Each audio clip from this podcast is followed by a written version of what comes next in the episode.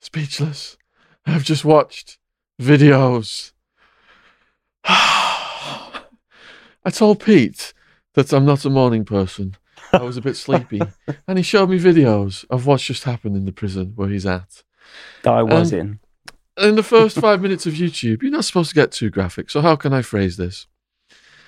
Heads getting cut off, beating hearts in people's hands, Dismembered bodies. dismembered bodies, and these were people you knew. Two of my friends have been beheaded. Two of the guys I was on the same wing as. Uh, one whose name is Marino, so R.I.P. Marino, uh, was yeah beheaded uh, in Ecuador. Sorry, in Ecuador in the prison uh, on Tuesday. That was the twenty third of what were we on? January, uh, February. yeah, in the prison riots that have just happened in Ecuador. Big, big, big riots in four of the prisons in well, in the prison I was in in Guayaquil, in Cuenca, Turi, Cuenca, um, Latacunga, and, and one other. 80 dead in total. And it's ongoing. Uh, struggle for control of the prison uh, between rival gangs, the Choneros, Los Lobos, uh, and a few others I've forgotten the names of. And in these videos, they were saying um, one was a snitch that they just massacred. I'm sure quite a few infor- yeah, police informants that were in the prison got taken out in this r- most recent massacre. So, sure. did they house the police informants in separate areas? No. And then when there's a riot, they get into that area. Is that how it works? no. In the, the the prison in Ecuador, I mean, it, I know you did time in the states. and Yeah. it was like there. I'm sure informants and whatnot will be on a separate wing. As in Britain, they're on the numbers or or the rule. Well, I can't remember what it, rule 34 was it? The numbers they call the it in this country, in don't England? Yeah. anyway. Uh, you know, with the sex offenders and all the rest of the people that shouldn't be on the main population or in the main population. Whereas in Ecuador, it's all kind of mixed in and mishmashed together. Including sex offenders. Yeah, including sex offenders. Sometimes they would get singled out, but normally they get killed. Yeah. So, um, but yeah, generally it's all sort of mixed mashed in together. It was quite weird for me because having been in prison in England and having that them and us uh, sort of mentality, to then seeing rapists yeah, on the wing with us who you know had done pretty awful things. But then when it kicks off into a right situation, they clean house. Yeah, yeah, yeah. I've never seen anything quite like that before in my life. It's like a butcher's shop on a on a Friday. It it wasn't it? Wasn't it? I mean, we can't even show this stuff. It would shut a YouTube channel down. This stuff is Yeah. so horrific. It was like watching Saw movie. Yeah, but for real. Yeah. What did, you, Horrendous. what did you guys think of it? It was disturbing, isn't it? Yeah. To say the least. My goodness. All right. So, welcome to Peter. and he has a book out, which is really harrowing, not just from the graphic stuff of the gangs, but also I was just horrified by the lack of medical treatment, the medical treatment that Peter still, you know, the medical condition Peter still suffers to this day Yeah. as a consequence of what he went through. And in some of these prisons, if you can't, if you don't have money, you don't get treated. That's why, like charities like Prisoners Abroad, Yeah, do really good work. a little bit. They pay for people to have medicine that they just wouldn't get, and they would die if they're a UK citizen overseas. That's who they support. So please support Prisoners Abroad and the Cursed Yep. Trust. They're great people. Definitely. Um, so chronologically, then we were going through your story. Yeah. Oh, um, Peter's links will be in the description box as well. His Vice videos got three plus million views.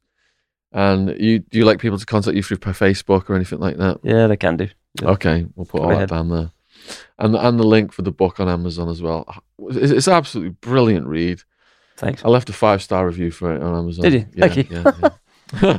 so, last time we left off, right? You, you you took us through your entire journey Most of it. of how you got into this cocaine business in and out prison in the UK. Started out as a party person, but then you made some quite heavy contacts. And you actually made news headlines in the UK, just to recap. Yeah. There was a, a lab, wasn't there, up in Scotland? What was that about? Uh, yeah, the uh, lab got taken out in Edinburgh with a couple of Colombians in there uh, who were extracting, well, allegedly extracting cocaine from uh, a tent uh, that, that we had allegedly brought into the country. Um, the well, where did I finish off last time?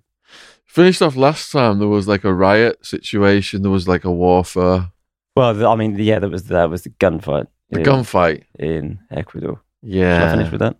yeah. Was Let's keep going with that. All right.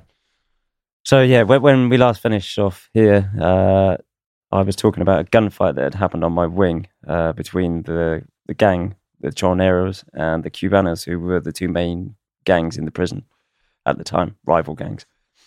And they were trying to get to the boss of the Choneros, who was called uh, JL or Jota Eli, Jose Luis Zambrano. And on December 28th of the year just gone, they managed, well, he was released uh, a few, couple of months prior to that. And on December 28th, he was shot dead in a cafe in the port city of Manta in Ecuador, taken out by a Colombian uh, hitman on behalf of one of the other gangs. Or there was some talk of a Mexican cartel being involved, but I think that was just uh, supposition. So he was executed, basically. Uh, the video of which we have here.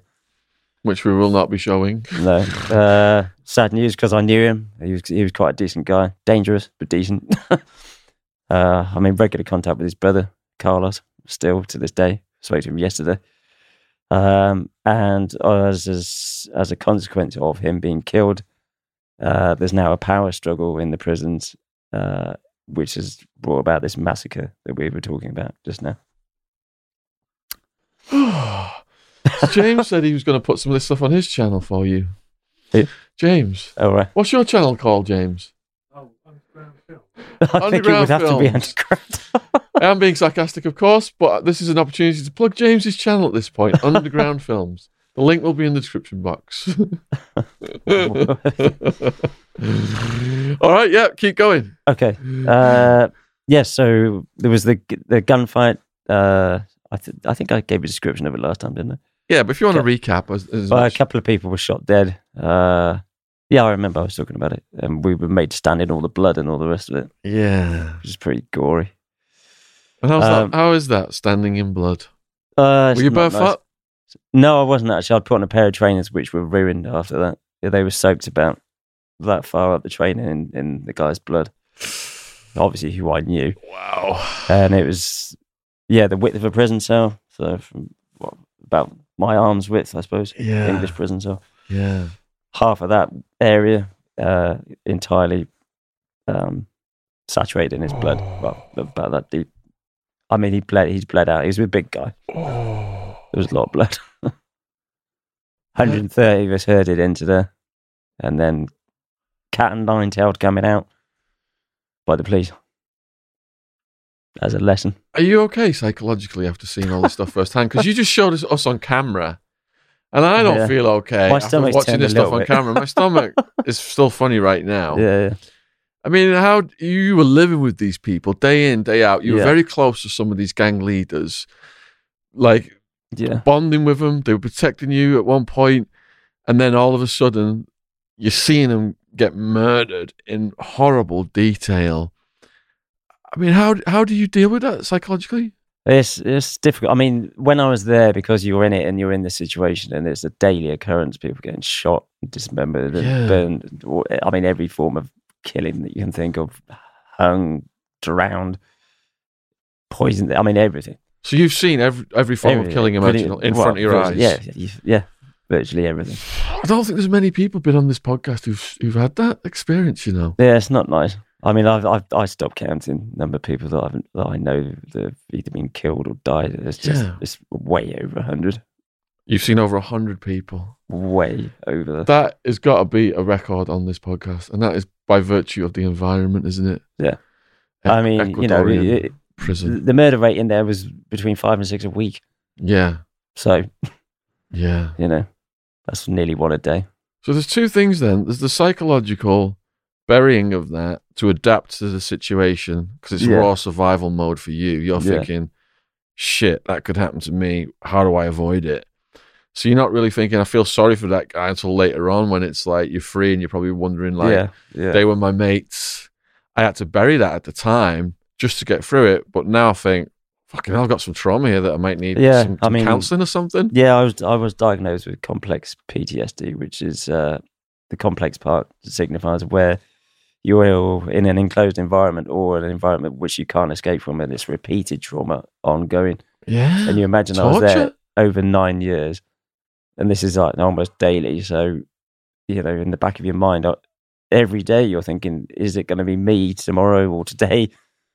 You know, you just don't know what's going to happen because it, can- it can flash like that. Yeah. Suddenly, you know, you might get caught in the crossfire. Someone might just take umbrage with you or not like you for whatever reason and pull a knife. You know, just so many ways to die there and very quickly. Yeah. Very quickly. Oh, wow. All right. Yeah. I've got loads of questions about that, but let, let's keep going with the story from now. Uh, yeah. So after that shootout, um, they took most of the the the choneros because there was about twenty or thirty of them on the wing that I was on. They took them out and put them on a, a wing especially for them, so they could have their own wing basically out of the area that was controlled by this other gang, the Cubanos. And because I'd become very close to these guys, uh, this hot JL, and his brother Carlos, and that group, because they were kind of better guys. The other gang, the Cubanos, were kind of more street level criminals like robbers, thieves, rapists, you know, all that sort of stuff. Whereas these guys are more educated and just generally to get easier to get on with.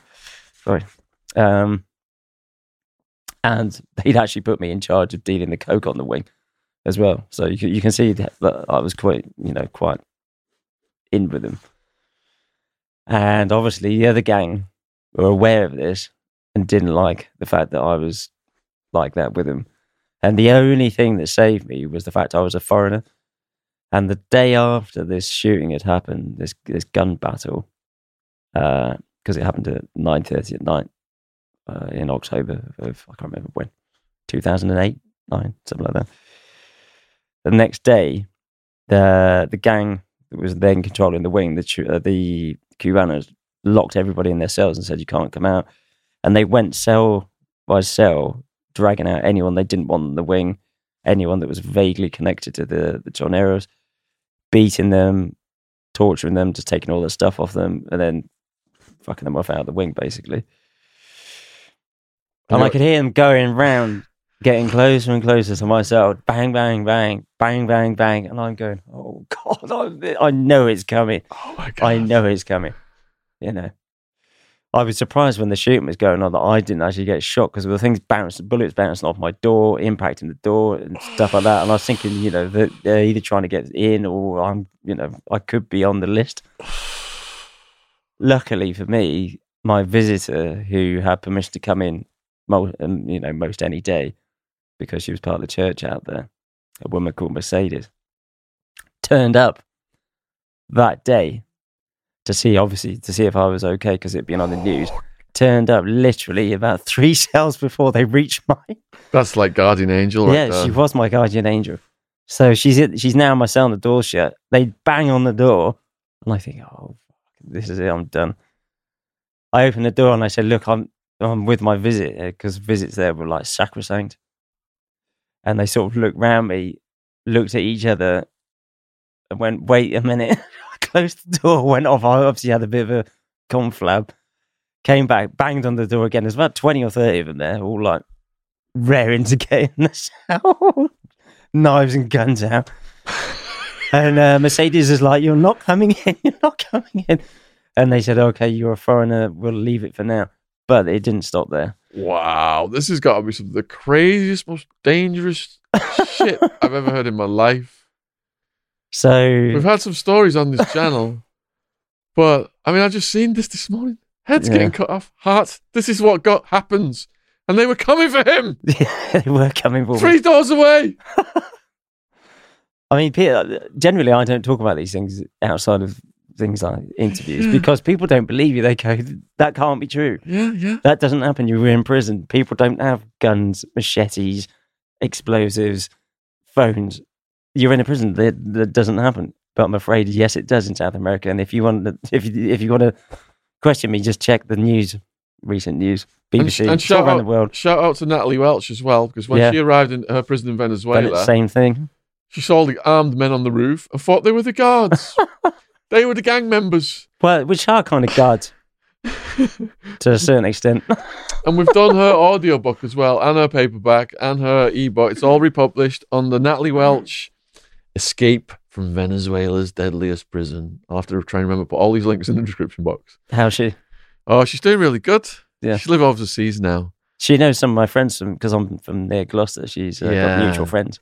Yeah. So yeah. big shout out to Guy Rumble. cool. So Sure we'll be happy to hear that. All right, the three doors away, Guardian Angel just fucking materializes. yeah. but it's not over. 30 dudes, machetes, guns. Yeah. We're coming you. So, Merce- you know, have my visit, and I'm just praying that Mercedes won't leave. To be honest, Oh my god, I can't, know you must have been wetting your pants at I that was visit. Pretty worried. I mean, this isn't a normal visit day. It was just her on the wing. She Yeah. was the only visit that had come in. Yeah. So it was it was literally a guardian angel time. So she leaves, and uh, obviously they've gone on and smashing other doors and. hold on, hold on, slow down, slow down. As she's leaving, what is going through your head as you're realizing the visit? I'm just praying she wouldn't leave. the visit, you realize I cannot keep this visit going anymore. yeah, it's my What is going through your head? well, I just what can I do? I mean that that that was the that was the thing in there. What there was no there was no escape. Um, Did you in- pull every trick out your sleeve to keep it going? Yeah. but leave. And then it comes to the point where she's got to go. Yeah. Now you're thinking, right? I can't I'm dragging on the the coattails. Don't go. How? What's the procedure now to get from the visit room to? Oh, there's no there's no visit room. Oh, That's on the wing. That's what I mean. Oh, she Oh, was on the wing. yeah, she was in my cell. she's in your cell. That's what saved Gotcha, me. gotcha, gotcha. Yeah, yeah, yeah, yeah. So you got a female in there with a foreigner, the 30 gang members. Yeah. They've looked in and said what? Is it, well, he- just seen her Yeah. and said, "Oh, you know," I've said, "Look, I've got a visit." They're hoping that would save me. And did, is that because they have like a respect for women and yeah, stuff? the, the- yeah, it's very respectful of females, women, um, and also just the visits are very sacrosanct.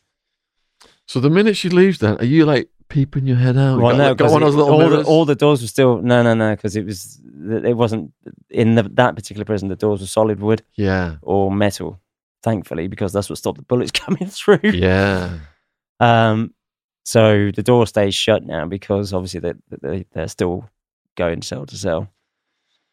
And they finish, and I'm and I'm sat there thinking, please don't come back, please you've forgotten. And time goes by, and so there's a, a much lighter knock at the door. Obviously, I'm listening out for footsteps. How how much longer? how much time has passed when this new knock comes It's probably in the evening now, in the evening? like six, seven, something like that. And Okay. this other guy from their gang, the Cubanos, comes to the door. He's quite, he was quite friendly with me anyway. Yeah, Because I, I, I, obviously, I had friends on both sides yeah, because I've been there years, and I was a foreigner. They sort of saw me as not really being either or the other. But because I had been involved with the John Chinaros and selling drugs to them and become quite tight with them, and there were a couple of them just didn't like foreigners, so that was trouble. So you've got some friendlies in the Cubanos. Yeah, yeah, Okay. and quite high up as well. So, okay. so anyway, one one of them comes to the cell and he knocks on the door. He says, "Look, I think you'll be right. You know, uh, you might just have to smooth it over a bit." So, I don't know if it was that night or a couple of nights after. I've got I get taken to the new boss's cell. He was this skinny guy. I think there were three of them. Normally, it was one gang member would be like the boss of each wing, and then he'd have his underlings, like boss of the drugs, a boss of the alcohol, and the boss of this, that, and the other. So they take me to one of their cells. Hold on a minute. You just said the guy said, "I think you're going to be all right." So Yeah. people are being butchered, macheted, and shot, Well, no, shot. They were all Shot. shot this time. and you're being told by a gang member, "I think you're going to be all right." You might just have to smooth things over with us. Come on now. yeah, come along, What? come What? on, Peter. Is that a bit like in your head? Is that a bit like, how the fuck am I going to get through this? Uh, yeah, yeah, exactly. Very much. So. I mean, you you you say it in a very calm voice, and you're smiling. Yeah, I wasn't smiling. I mean, this is part of the reason I got through it is because you see how I am. You Yeah. know, I, I can adapt to nearly any situation with any type of person. So did did you just keep very mild mannered then? yeah, to yeah. these You have to be very humble, very mild mannered. It was just like, yeah, yeah. You know. So they take me to his cell. I walk in the door, Yeah. and this other guy who I was quite friendly with on on their team, should we say, called Armando, who was in there for killing three police officers. Quite a big guy, pretty strong. As I walk in the door, Armando stood behind the door and I didn't see him. So the door slammed shut behind me and Armando's there. And I know when Armando's there, you might not be going out of the cell. Oh. Because Armando is used to chokehold people and then drown them. That's his job. You, you've seen this guy execute people. Oh, yeah. He's quite friendly. This is just getting crazier and crazier, man. You're in the door closes. There's the executioner who you've Yeah. seen. I said, literally- Hi, Armando. How are you? I guess that's all you can do. You're powerless, aren't you? Yeah. And Completely um, powerless. this new boss who I called the maggot because he was thin and he looked like a worm. So I called him El Gusano, which is maggot or worm in Spanish. That was his nickname. No, well, that's what I called him. When they, Behind- when a couple when he of them wasn't- found out, they when- said, "Don't let him know that because he will kill you." So anyway, the worm, uh, El Gusano, uh, starts because you know I, I can see he's been drinking, which is always a bad. You know, you know, it's just not good. And probably doing coke as well, which is it makes it even worse. So I come in and there's a couple of them in there, and Armando right now behind me and the door shut. And uh, he looks, he's you know, he's sort of half sat against the table and he's had a drink, and he sort of looks at me like this out of the corner of his eye, looks back, takes a drink, looks at me again, and starts saying, "Look, we know you were tight with these other guys and this and the other, but we we've decided to, to forgive you." Oh my god! When you when Yeah. they said that, what was going through your head? but only only if you oh, i think they asked for money i'm pretty sure they did i'm trying to remember because i mean so much has happened in nine years it's, You're a Westerner. You're a piggy yeah. bank. it's They- just they yeah, shit- they exactly. want, they're shaking you down. pounds or well dollar Yeah, signs in this case Yeah. so it's like oh you know you're gonna have to pay a fine a multa you know fine hmm I, I i kind of expected it that that was the best thing that was the That best, was the best case best scenario. option. yeah exactly Buy your way out. So I was like, oh well, you know, I don't know whether I'm, you know, I try, and be clever. Played hard to get. Just for a laugh. Oh well. So, and then he turns around and he says, "Oh look, I, I could have you killed right now." I said, "Well, go on then." And I tell you what, I wish I fucking hadn't oh my god. because because he was half sort of joking with me p- before And you before I called him said out. that, You and then I called him called out. him out, and of course he had his friends and he'd been drinking, and as soon as I said it, I thought, "You stupid idiot! Why the fuck did you say that?" It was going so well Yeah. until you said that. the deal was in the and uh, yeah, his demeanor changed. Can you describe that? Wait, he just his mouth just went down instead of up. It's like turn a smile upside down, it's a frown. it's not the other way around here. uh, so yeah, he's frowning, and um, he's uh, he turns to Armando and says, "Armando, go and get the other guys." And then I start going, "Well, I was only joking." And he said, "Well, it's too late. You said it now." I was like, "Oh fuck!" I was, I was like, I said, I, then I started apologising. I was like, no, "I'm really sorry, I didn't." Mean it." but I was starting to get worried. So How was your bladder at this point? it was it was getting weak. No drips. no, not that bad. so Armando comes back after about ten minutes of me sweating in there. Maybe not ten minutes actually, probably about two or three With the rest of the team. with a few more guys. Uh, who you've probably seen. murder and I, I people. saw there was a bucket, you know, like a tub of water, you know, ready where they've obviously been, dr- you know, waterboarding other people. And uh, they come in and start going, you know, and uh, yeah, basically he turns to me. I think it was actually Armando or someone else spoke up for me and said, "Oh, you know, give him a pass, Really? but it's going to cost you. you know that." Are you not making jokes anymore at this point? No. no, the jokes have stopped. Joke time was finished. Happy hours cancelled. yeah. So how how did you manage to Sorry. get out of that meeting? Let's say. God. Um, yeah, I, I think I agreed to pay a, a fine, which uh, I did in the in the in the uh, days after. I think, as I remember, I said it was about a grand. I think I ended up paying. So that was a one-off payment. Did you have to give them a monthly stipend to hold well, this is bay? the problem. After is they all the people that they didn't like, they started taxing, and they would then they they for everybody on the wing. I think I'm just trying to remember exactly what they did, but I think it was they set a weekly uh like uh, honorary payment to the gang of about twenty dollars per person per week. per week. And this is a very poor country. Were they all world country. foreigners or were this locals? No, this is uh, all locals, mainly locals. That's a lot, There's about it, five or six foreigners on the wing. That's That's, a big it. big tax on the locals. about 130 people. So, yeah, maybe te- eight or 10 foreigners Mm. max. um, so, yeah, $20 like honorary payment, $10 for food as well. And then any other schemes that they might cook up for things like painting the, the wing. Obviously, they got the payment for free from the government, but they would charge everybody $20 for that as well. So every week they would come up with a, a new project plus all these other payments. I mean, they were bankrupting everybody as much as they could. And it, oh, anyone they didn't like as well, they'd pick one or two people every week on a Saturday or Sunday, and they just go around, they strip the cell and throw them off the wing, to take everything off them. And did they have the power to keep doing that, or did that foment Oh, yeah, a rebellion? No, because I mean, they, that you know, they were the main gang then. The this other gang that were a lot better, the Choneros, they they'd been uh, ejected to another wing of their own. I kind of wished I went with them to be honest, because I'd have been set. Mm.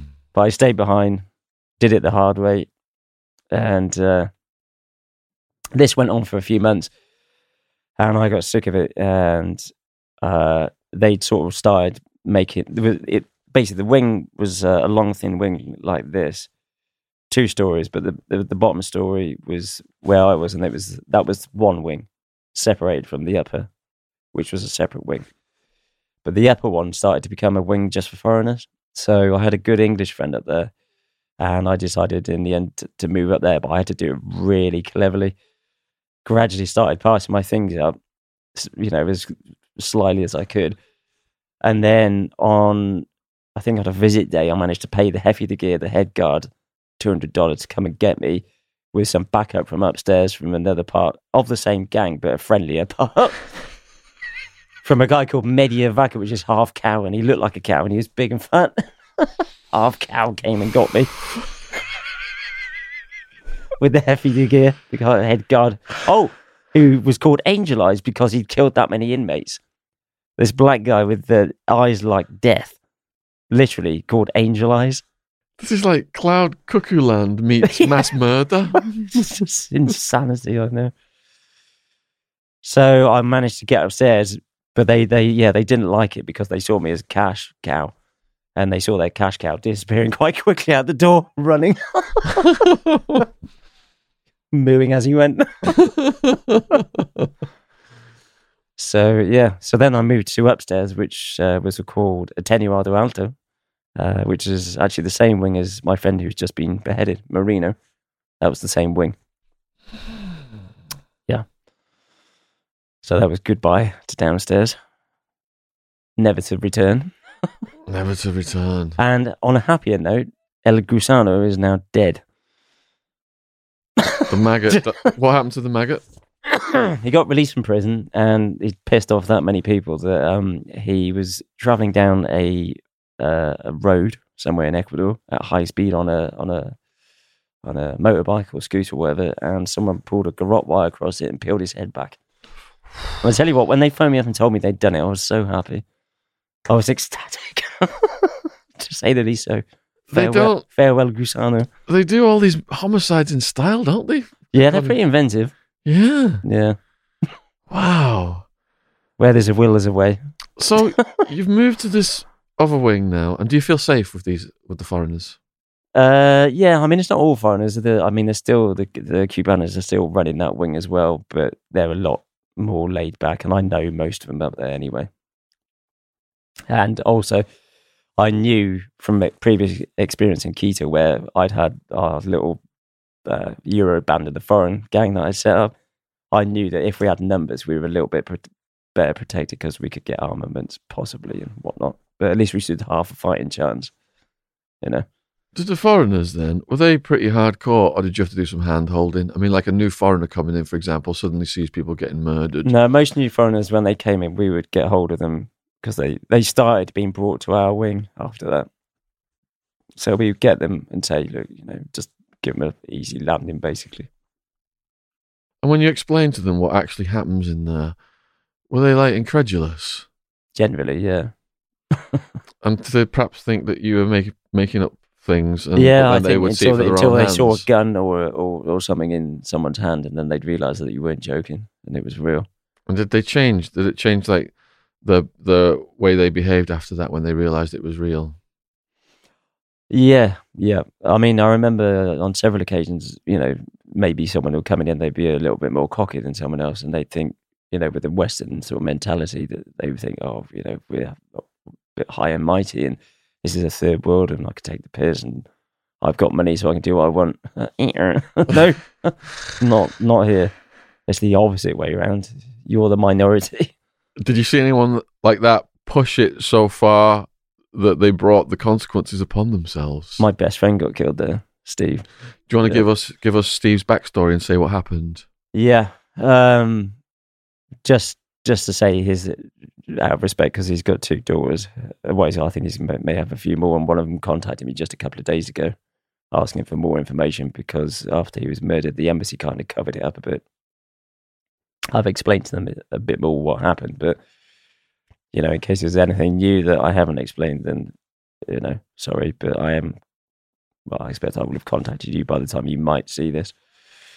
So Steve had been in prison nearly well, he'd he'd been arrested prior to me, so he'd been there a bit longer. Uh, had done uh, about the same time as me, nine years when he got killed. So it's He- the old drugs charge, is it then? Yeah, he was actually arrested without any drugs at all, but uh, they or he and his group had been shipping coke into um, the docks at Avonmouth in Bristol, uh, welded into the digger arms of JCBs and uh, Wow. big machinery. It was like three or four hundred kilos that he was up for. So he's got a conspira- conspiracy charge. Yeah. Ended up getting sentenced to the maximum 25 years, which is what they tried to give me. Uh, he had lost hundreds of thousands of dollars through corrupt lawyers that had stolen the money from him, other people, other inmates who had said they could help with lawyers who had just stolen the money from him. Uh, he'd lived in Spain for years. And uh, yeah.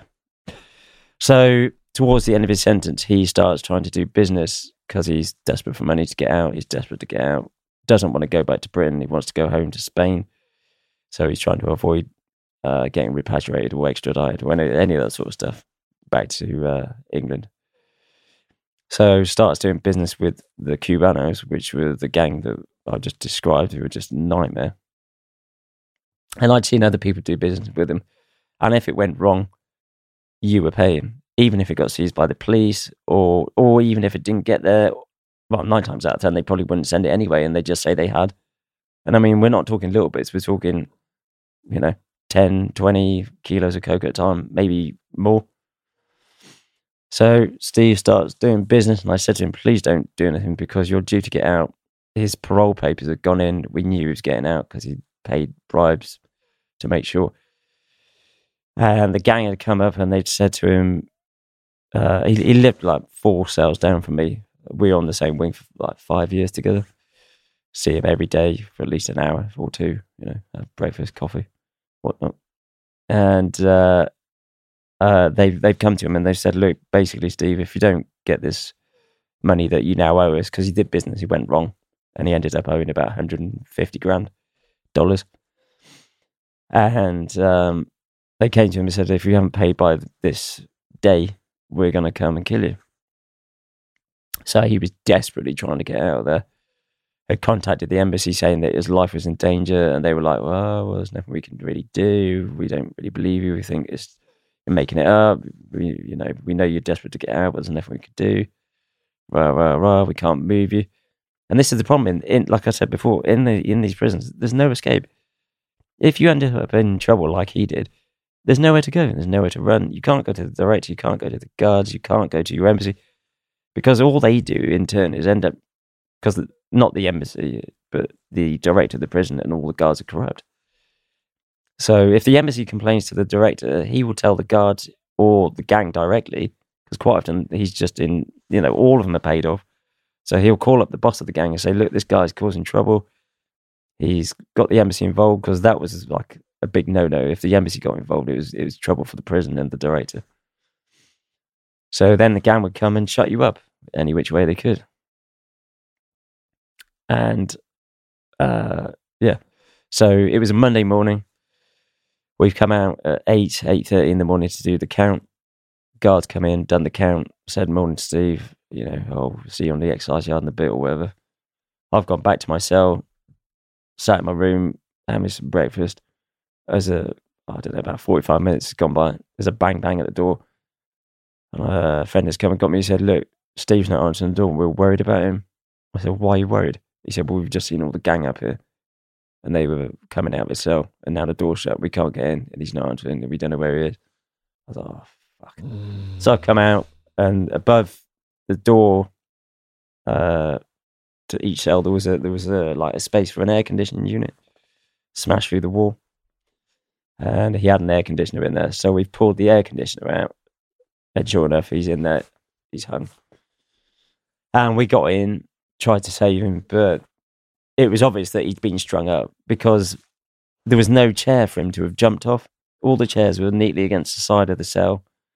He couldn't have gone off his bed. There was a there was a, like an iron ring up in the ceiling, which we, we knew was there. And his head was actually tied, touching the ceiling. Now, when you hang yourself, there's a drop. You're not tied. Do, do you see what I mean? Yeah, that yeah. knot slips. Or, or well, you see, it's, it slips a little bit anyway. So we knew he'd been killed.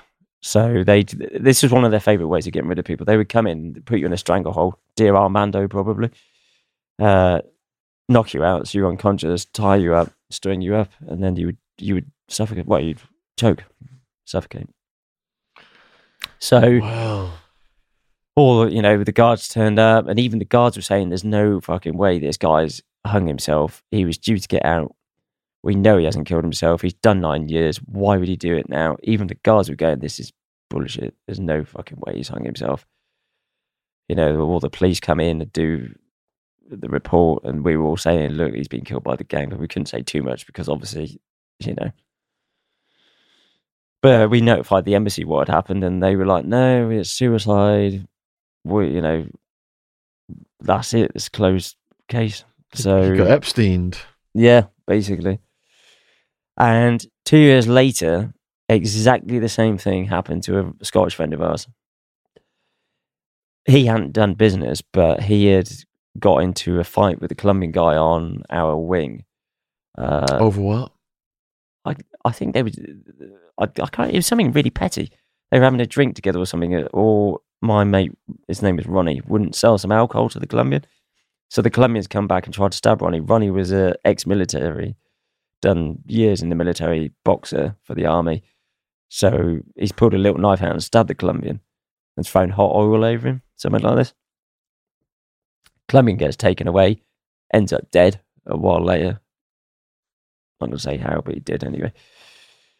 And obviously, Ronnie was held accountable for that Colombian's death. So a little bit of time has gone by. They've managed to get Ronnie moved from our wing, where he's relatively safe, to another wing where he's isolated from us.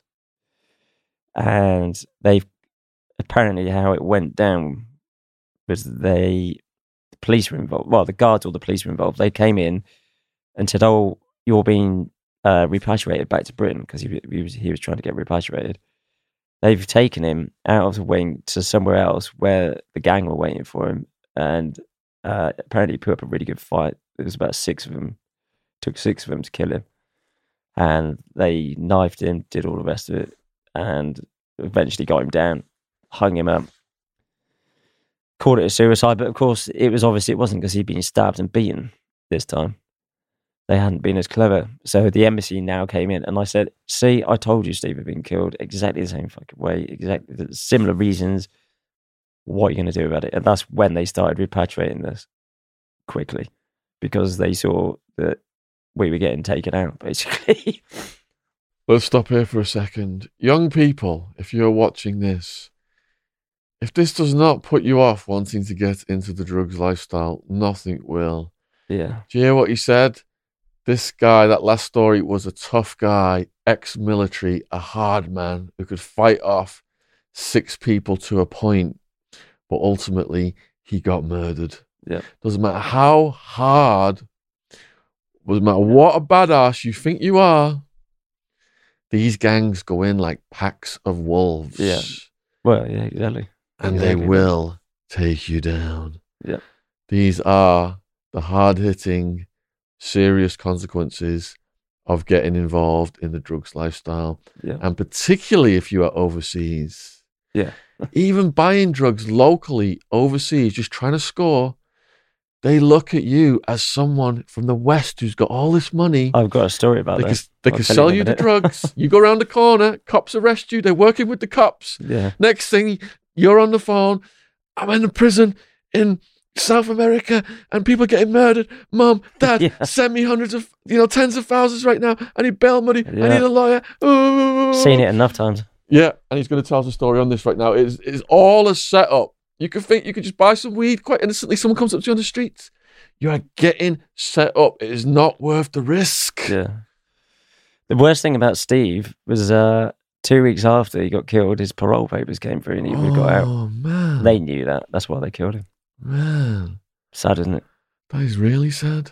Yeah. Yeah. I had to uh, I had to tell his daughters this and explain to them what had actually gone on because obviously the embassy said, "Oh no, it was suicide." It wasn't. Yeah. Well, suicide is convenient for the authorities because Yeah. the paperwork when it's a homicide and all the re- you know the media involvement and all the investigation. Suicide case closed. Yeah. So my little story about buying drugs abroad was uh, Yeah. Uh, one of my friends who is again dead now, died of natural causes this time. one of uh, only few to die naturally. His name's Fletch, was Fletch anyway, Jamie Fletch. He was with me in Ecuador actually, and uh, we were doing some business. And I said to Fletch, please don't go out and buy drugs because obviously we're on the down low here. We're doing some quite heavy business and uh, we don't want any attention from the police or anything going wrong. You know, stay away from drugs, trouble. so what does Fletch do? He goes out of the hotel. I'm sat on the on the roof, and it, this was uh, near Avenue Amazonas in in Quito, Ecuador. It was a long main road going through the new part of the uh, city. And suddenly I hear all these police cars screaming down Avenue Amazonas. I'm like, oh, please don't let that be Fletch. Just had that feeling. Hour goes by, Fletch hasn't turned up. Hour and a half goes by, Fletch does turn up, covered in blood. Literally covered in blood. I said, Fletch, what the fuck have you done? you know, I'm checking him to make, sure- make sure it's not his blood. He says, no, no, it's not my blood, don't worry. Pulls out a handful of uh, packets of. Oh, no, did he get. No, he didn't get the drugs. He tried to buy some drugs and off, on off a guy on a street corner.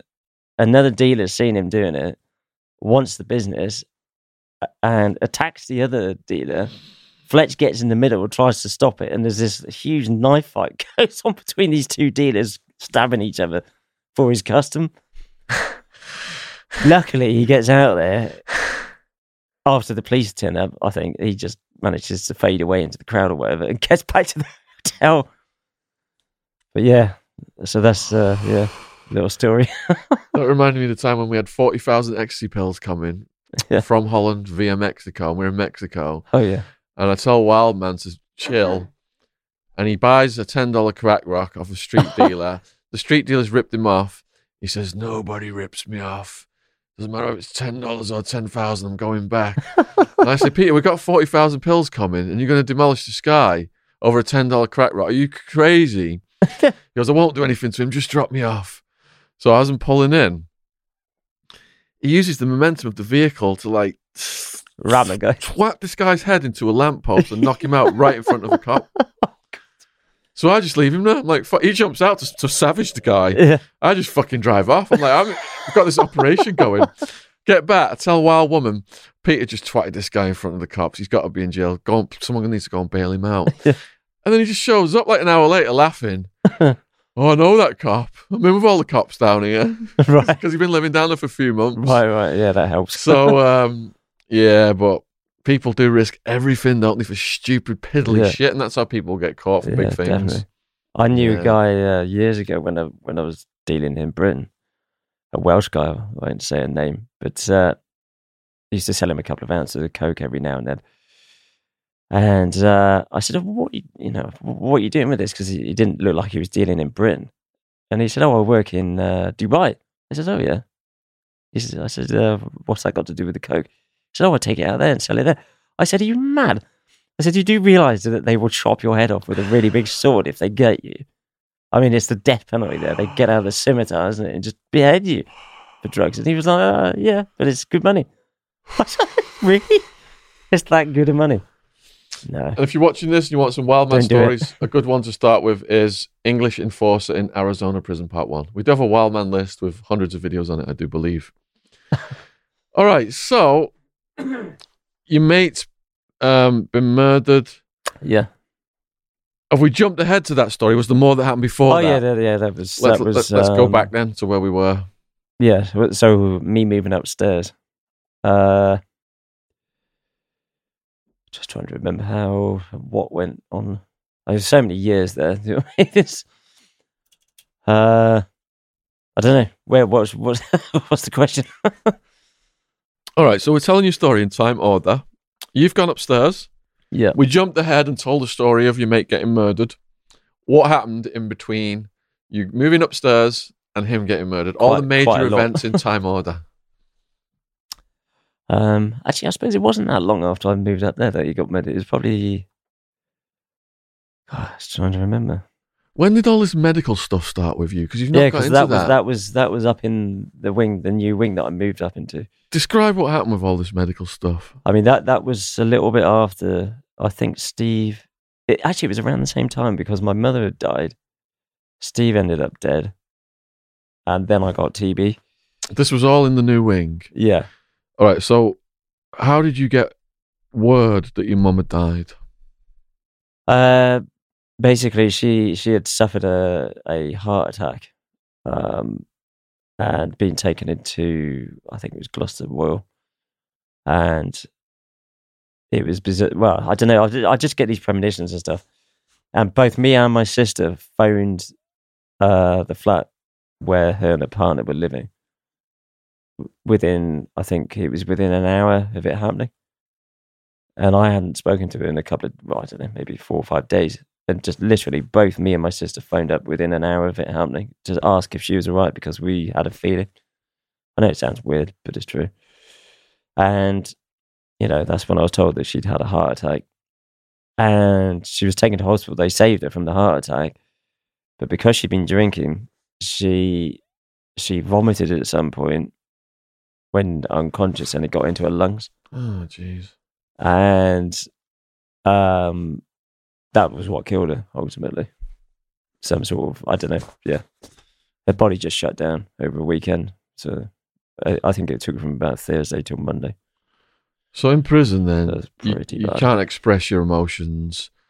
I remember um, when my girlfriend finished it with me, my second year in, and I was got off the phone crying, and I had to like, like, like get on my bunk and just face the wall, and pretend to read a book. so Oh no no, I was in, I was in tears. There was no, Yeah. no stopping me. Okay, Yeah, I'm not shy to cry. okay. yeah, um, pretty distraught. you've you've got this. Hor- you're surrounded by these horrific conditions where anything could happen at any moment. You get this news, then how Not- do you, how do you adapt to that news? But it was difficult because I mean that was my worst fear. My mother dying in prison, or any relative dying in prison.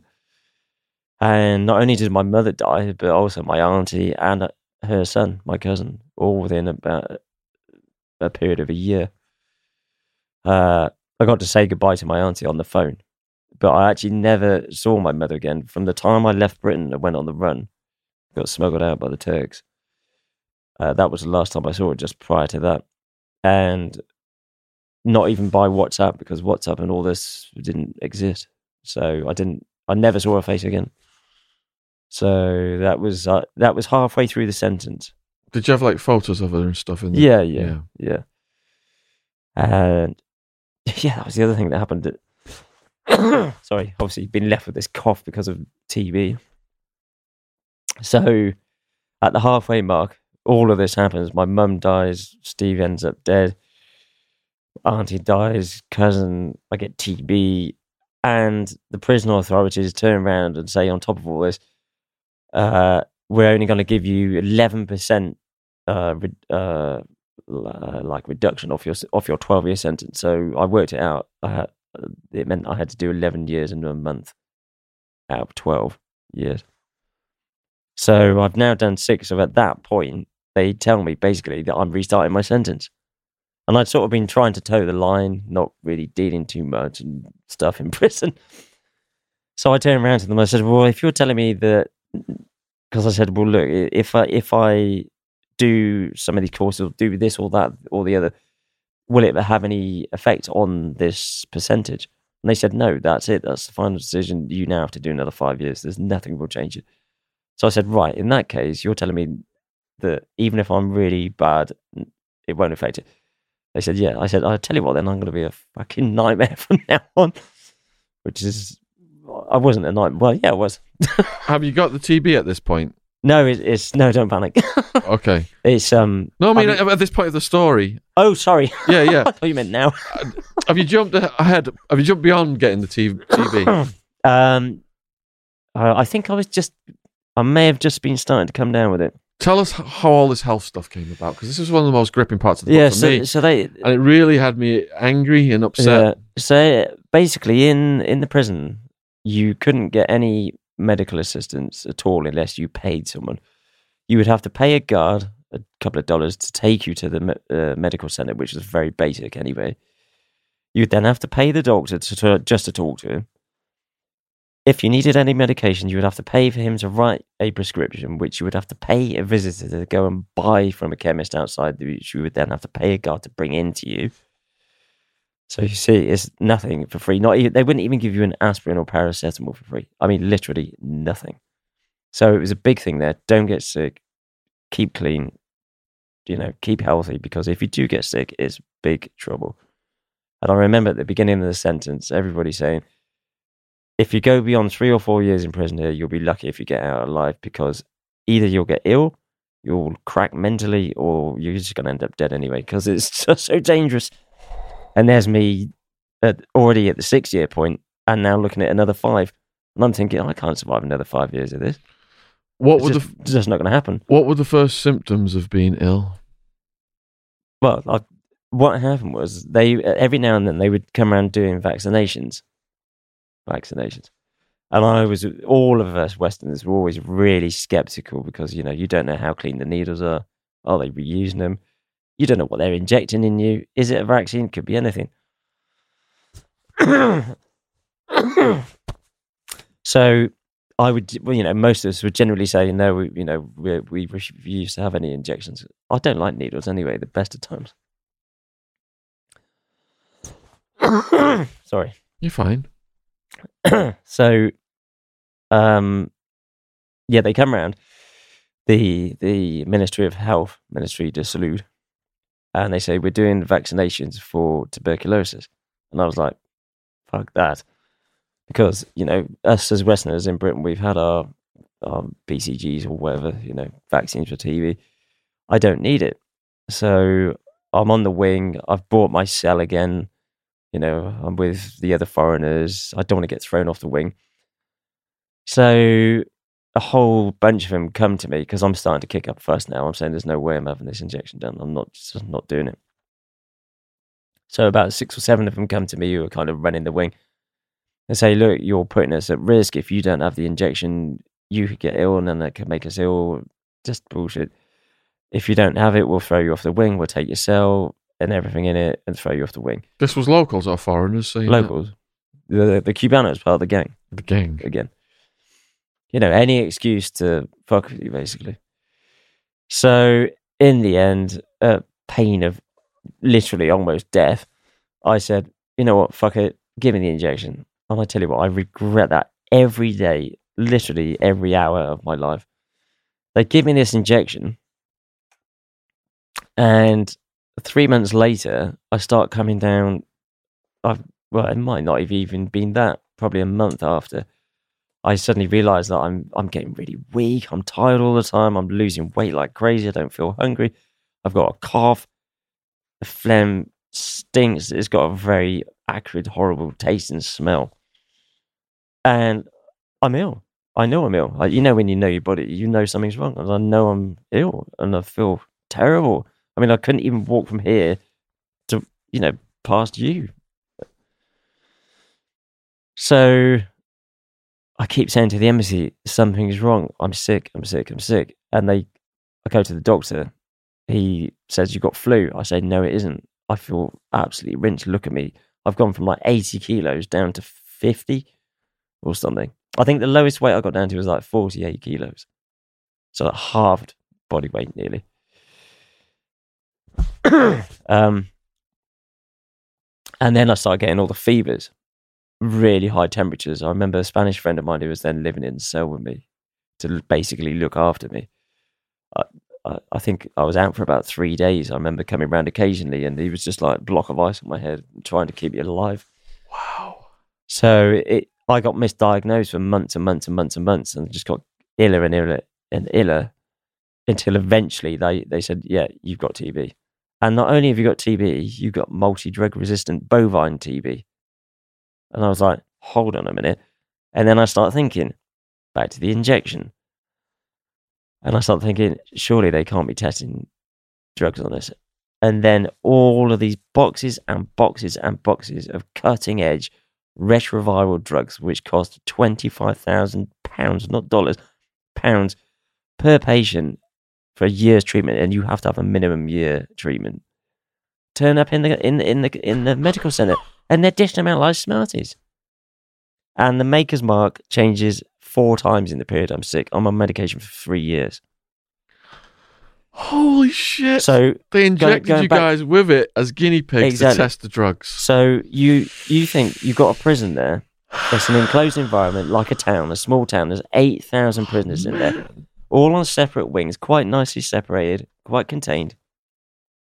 Suddenly, and I mean, there wasn't a great deal of TB in the prison before they came in with the vaccine. Suddenly, there's different strains of TB popping up on different wings. People dying. Loads of mates died.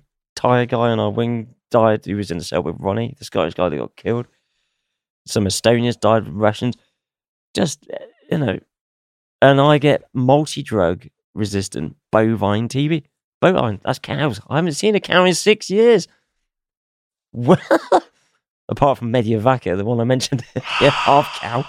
That's the only cow I've seen. Because you hear about experiments in America from the last century that were done on prisoners and done on black people where they injected them with diseases Yeah, just to this- test this- the drugs. This goes so on. now they must take that to the third world, Yeah. perhaps. You think how much they're paying the prison system there to, to, to, to carry out these tests? I mean, they were talking mega money.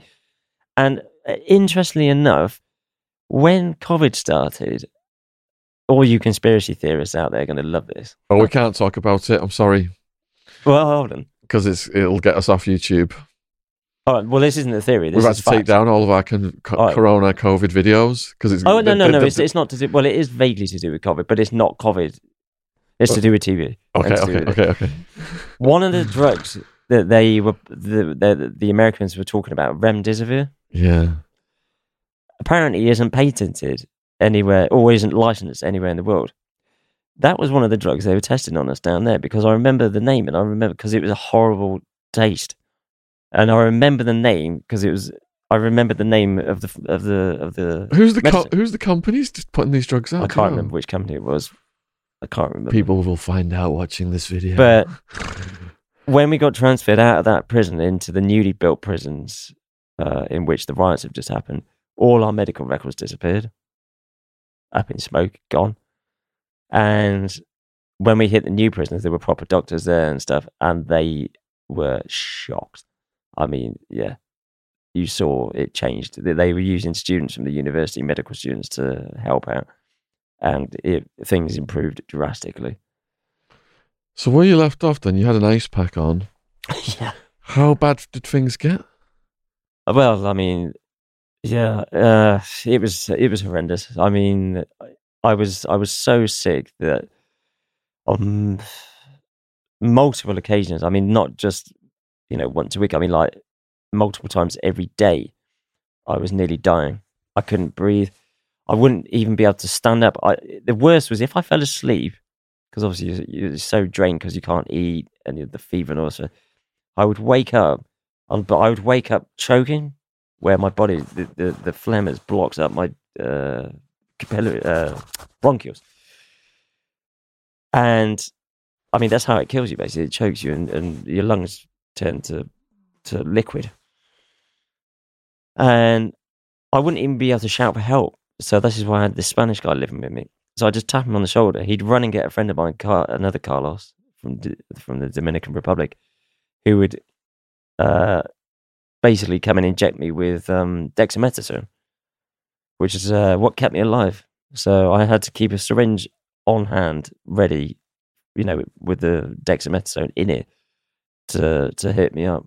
What's crazy about this is you survived the slaughterhouse, Yeah, and then, no doubt, Western companies come in and trying are to finish me paying off. people off, paying people off to do human trials Yeah. that they can't do in the West, and that and that almost kills you. Yeah.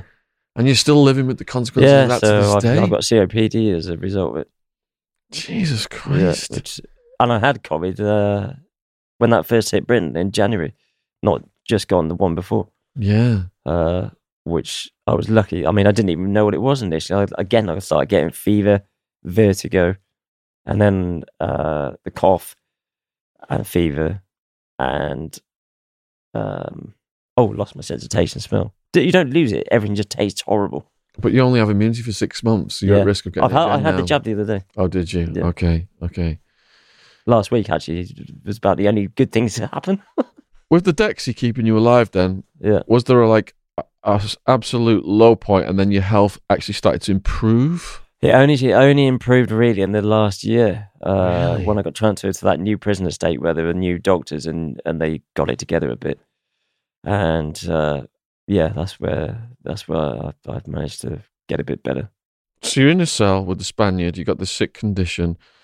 Are you thinking, if all hell breaks loose again, I'm just so vulnerable right now? Yeah, I did feel very very vulnerable, but I mean, because they told me that whatever I did wouldn't matter, you know, I started getting up to all sorts of shenanigans just to survive in there.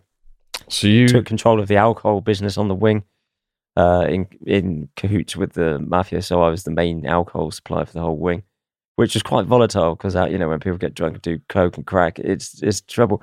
run, so it, run I- it down. was- how you set that operation up, how you make the alcohol and everything. How, they, Uh, how they they they they would well we we when I was actually when I was downstairs in the wing where the first wing that I talked about where there was gunfire, I started making uh, moonshine, but because we could get fruit and yeast and sugar in there, you could do whatever you wanted basically. So I, I got uh, big twenty five gallon uh, drums from I think they had oil in previously, cooking oil. Washed them out properly. I started making alcohol from pineapple, banana, you know, high sugar fruits. Put loads of sugar and yeast in, and brewing up sort of wine. It was actually really nice. It was wine, making wine. Leave it for a month, month and a half, two months, and then sell it. Did you uh, have to in Arizona? They, they do it in these bags, plastic bags. They put it against the wall because it's so hot. No, it was the whole ca- the whole ca- the whole canisters. I had like eight of them in the cell. Holy shit! Just pay the guards off. I was working with the gang. so it With the bags, you have to burp it so it doesn't Yeah, I d- I explode. re- I was going to ask, do you have to burp I, it? yeah, I had to release the pressure, or or leave it loose so it so it uh, didn't go. And I remember on one occasion I forgot this this canister with you know full of all these bananas and uh, sugar. You could hear them hissing at night. yeah, yeah. this one I forgot to uh, undo. It exploded, blew it, blew the size of the uh, canister out, Holy shit! and uh, all the gang came running because they thought someone had let a gun off in my room. so they all turned up banging on the door. I've opened the door all covered in banana alcohol. so, so the brewery is in your cell. yeah. Uh, when I moved upstairs, I started carried on doing it, but I, I then also started selling alcohol that they that the gang were making, and they were making it on in a like an industrial scale with um uh what was it? I think it was just sh- uh, sugar cane and a few other things in there, and heating it up like to sort of distillery sort of scenarios going on, and making this really strong uh well what they call puro pure alcohol basically like sixty percent seventy percent sugar cane. Can you? Did it, did it give you the shits? No, it gave you. It, it was strong stuff. I mean, you got used to it after a while if you drank it. All right. So once the alcohol is manufactured, what is the distribution process?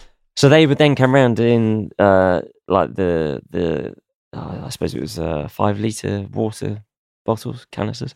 They they just fill those up and bring it bring across like eight of them or something. And I had a big big hiding space uh, in a false ceiling in my cell, so we put them up in there along with any other naughties, and uh, yeah, just sell it. So um, Cash only or on credit? I would do a bit of credit to some people, cash only, but obviously there were a few occasions where fights broke out, and I, even when I was sick, ended up, you know, I had a couple of people who act as security and whatnot.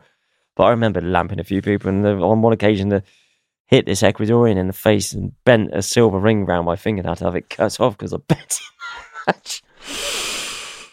But um, yeah, it was but because I was so, you know, I lost so much weight. It was it was dangerous. They they ended up calling me Loco Pete, Crazy Pete Really? because I'd get into scraps and stuff, and they thought, you know, bearing in mind how dangerous it was, Yeah. they just thought I was absolutely crazy. But I'd sort of lost hope of getting out of there alive. Mm. So when you get to that point and you've seen so much violence, it sort of becomes, you sort of, I don't know, it's weird. You just sort of become uh, numb to it. I don't know. What was your scariest conflict during this period of time? I was almost definitely that, that gunfight downstairs, the gunfight that I nearly got shot in downstairs, you know, whether, Before you got moved upstairs? yeah. Well, I'm, I'm asking during the, the sickness, Oh, during the what sickness, was your most serious conflict during the sickness? the most, most serious? Fight? Conf- conflict, that you Conflict. got in during the Um, sickness, yeah.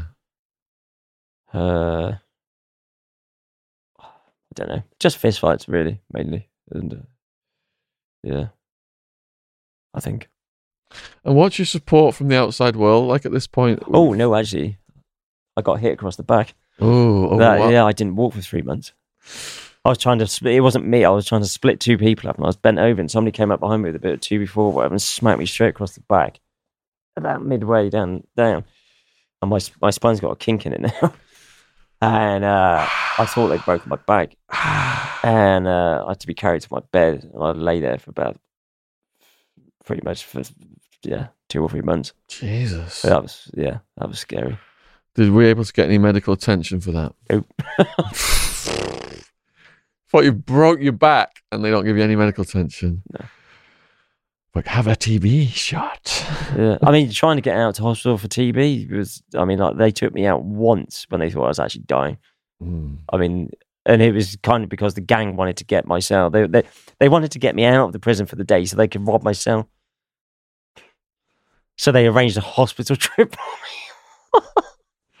And Thanks, what, guys. what's it like going out of the prison to a hospital? What's that like? I if I'd been better, Scenic? I would have I would have tried to escape because they only sent me with one guy because I was that fucked. I couldn't run anywhere. So there was I, th- I think there was one guard, a driver, and somebody from the embassy turned up. Are you handcuffed up like crazy? On that occasion, no, not really, because they they saw. I mean, I was dying. I mean, I couldn't. They virtually had to get a wheelchair anything. to take me from the car to the hospital. So Yeah. And uh, like seeing the outside world, did that bring back memories? I'd never been in Guayaquil. Mm. So- Gotcha. And you're quite out. no, not really. Didn't even get to, the opportunity to chat up a nurse or anything. no, couldn't talk. so we're getting towards then where you must get some good news then at some point about it getting released. No. No, no, nothing. There's nothing good happens in this story. It just gets worse and worse. Yeah, pretty much. I mean, the the only as far as getting released goes, I mean, the only good news came when I have to backtrack again. Basically, when I got sentenced, uh, not only was I sentenced to twelve years, but there was a, a fine of eight thousand dollars on top. But the fine only kicked in. It's stupid. They they only sort of applied it if you wanted to get repatriated back to your home country. So I mean, even the government were making money on you.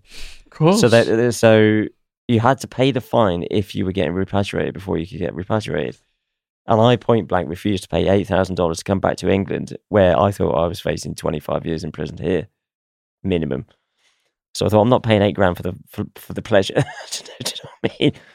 So I was trying to long it out and stay in Ecuador, hoping that any minute now I'll be able to bribe my way out, escape, get out, whatever, any way out, but England obviously time goes on i'm sick there's gunfights going on there's people getting killed left right and center my family are at the wits end half my family's died and they just have enough but you know and and, and say look we're going to pay the $80000 fine. I didn't want them to. I said please don't because it made me feel bad.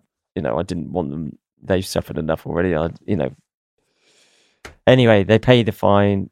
It takes ages for the process to go through. I mean like i'm talking a year and a half two years for the repatriation process to go through, paperwork going back and forth between England and Ecuador. Boom, boom, boom. Julian Assange gets arrested and ends up in the Ecuadorian, no, not arrested, takes refuge in the Oh, Ecuadorian yeah. embassy. And I'm joking, going, perhaps they'll do a prisoner swap, trade me off with Assange. Oops. So, uh, yeah, so they pay you the fine.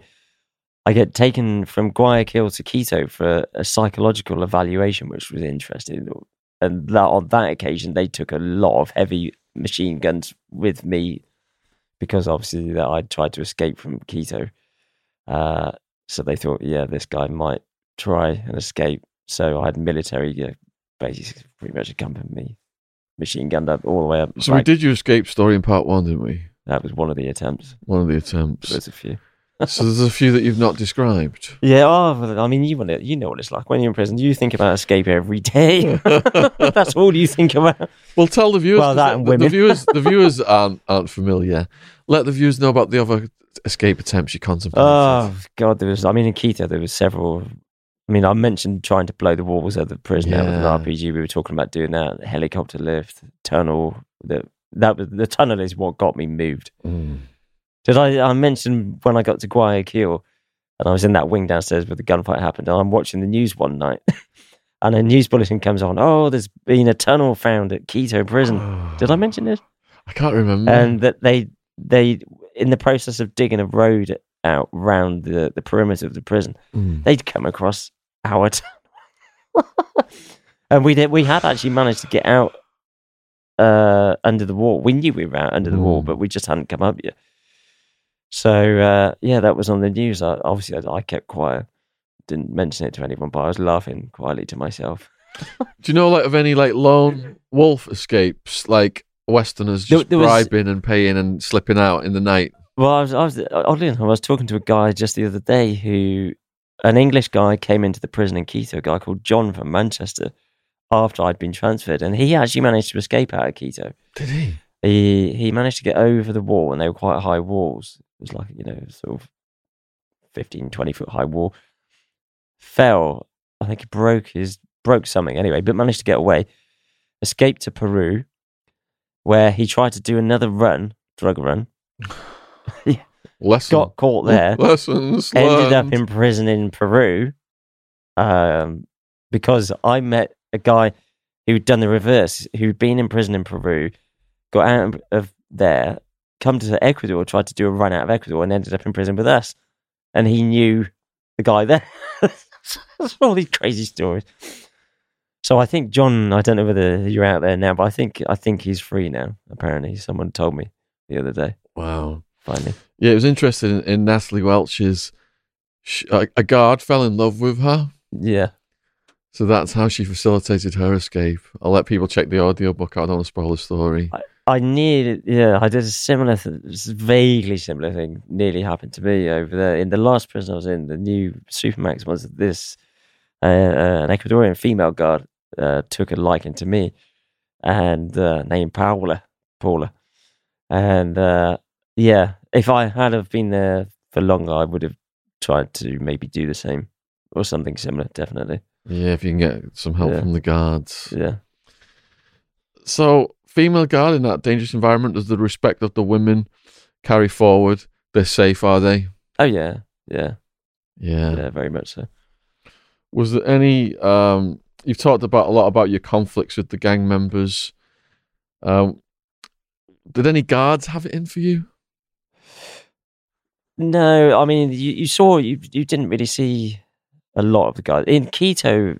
The, um, because I started sort of running the wing with the foreigners up there, I ended up having to bribe the guards every week. They'd turn up on a Sunday, and there'd be a row of guards outside my cell, like paying them off one after another, Yeah. like three, five dollars, ten dollars, depending on what rank and who they were, yeah. just to turn a blind eye to our activities, basically, and the fact we had phones and, and other stuff. Yeah. So, but not so much in Guayaquil because it was so much more run by the gang there. Mhm. You know, I didn't really interact with the with the gang uh, with the uh, guards uh, as much as in Quito. Um, so I remember on one occasion I'd been drinking and uh, been up all night drinking, probably doing some coke or whatever. And the next morning, the count came out drunk, and there was a guard there, but he wasn't in uniform, and he was he was obviously being quite bossy. And me being drunk mistook him for an inmate.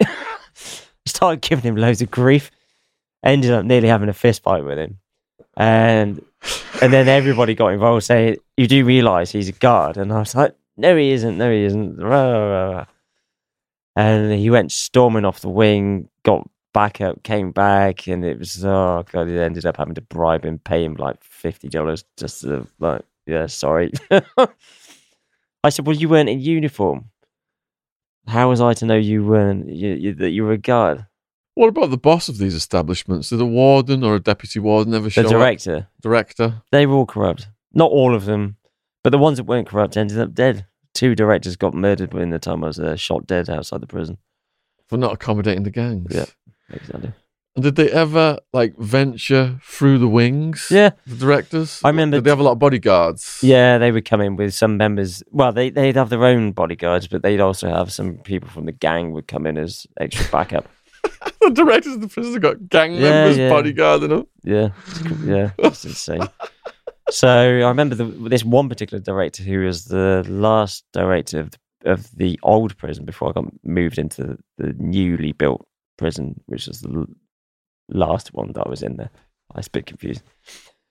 He came round the wing on one occasion. Uh, well, in fact, he came around on uh, several occasions because he was that corrupt and it was that open that he came around to all the, the bosses of the wings and came to us and said, basically, I want $2,000 a week for you to sell drugs on this wing. I want another thousand dollars for alcohol, and I want another five hundred for the shops and restaurants or whatever. You know, set set a fee for each thing. I just came around and said, "This is what I want from you.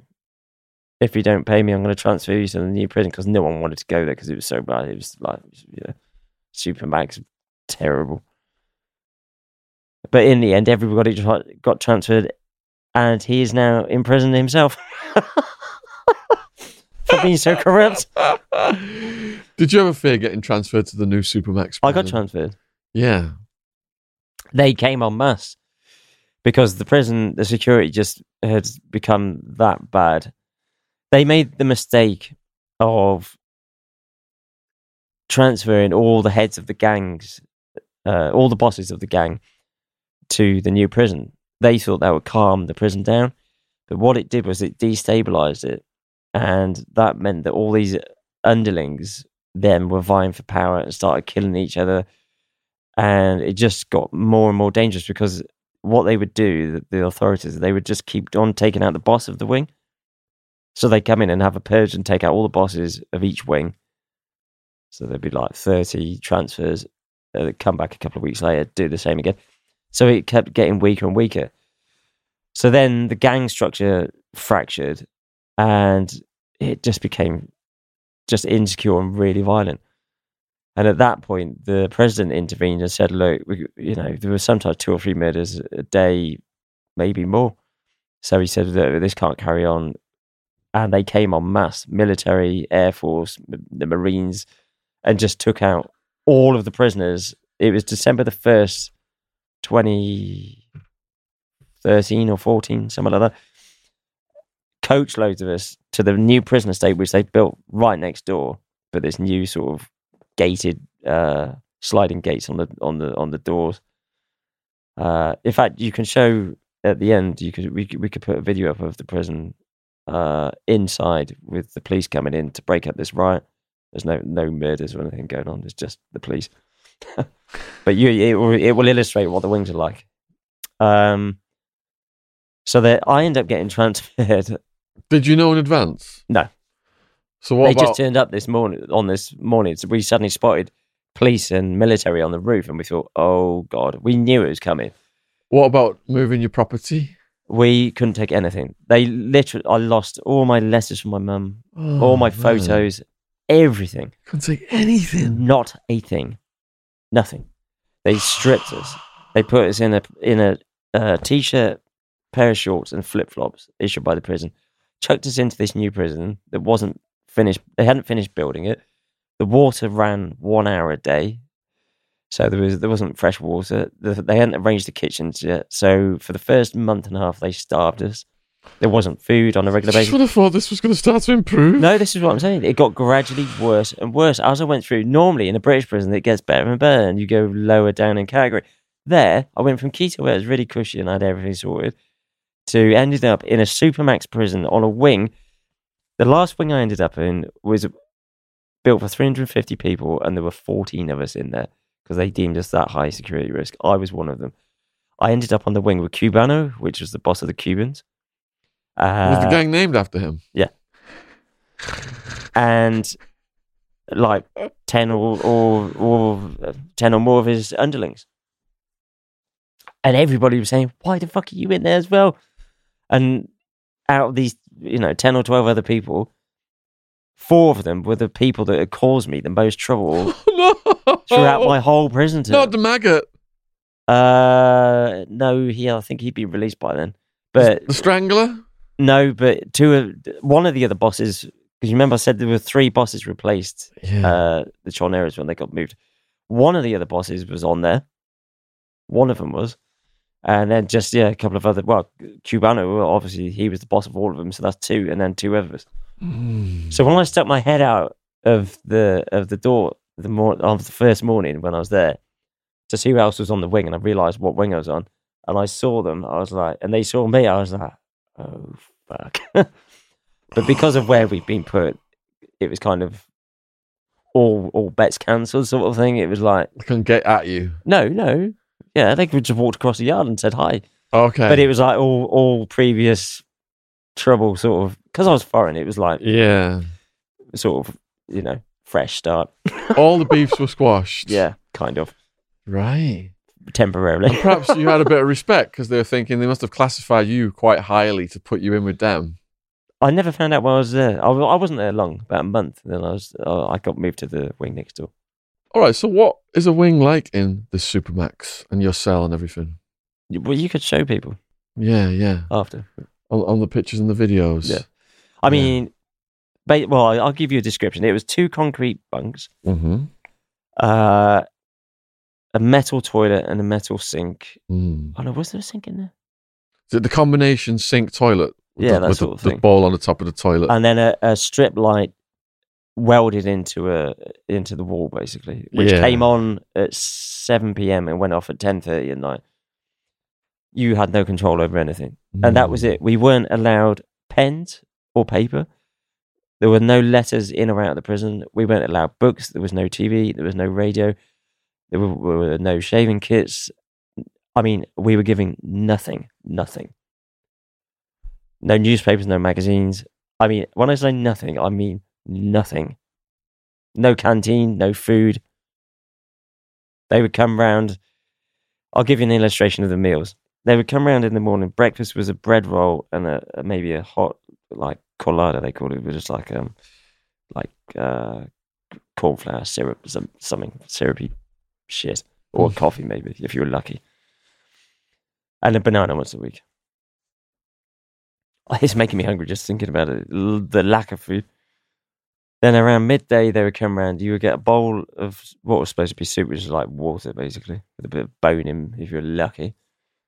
A plate of rice and maybe one cube of chicken, like that, like that, just to illustrate. Like this top of my thumb. And then dinner would be the same again, and that would be it.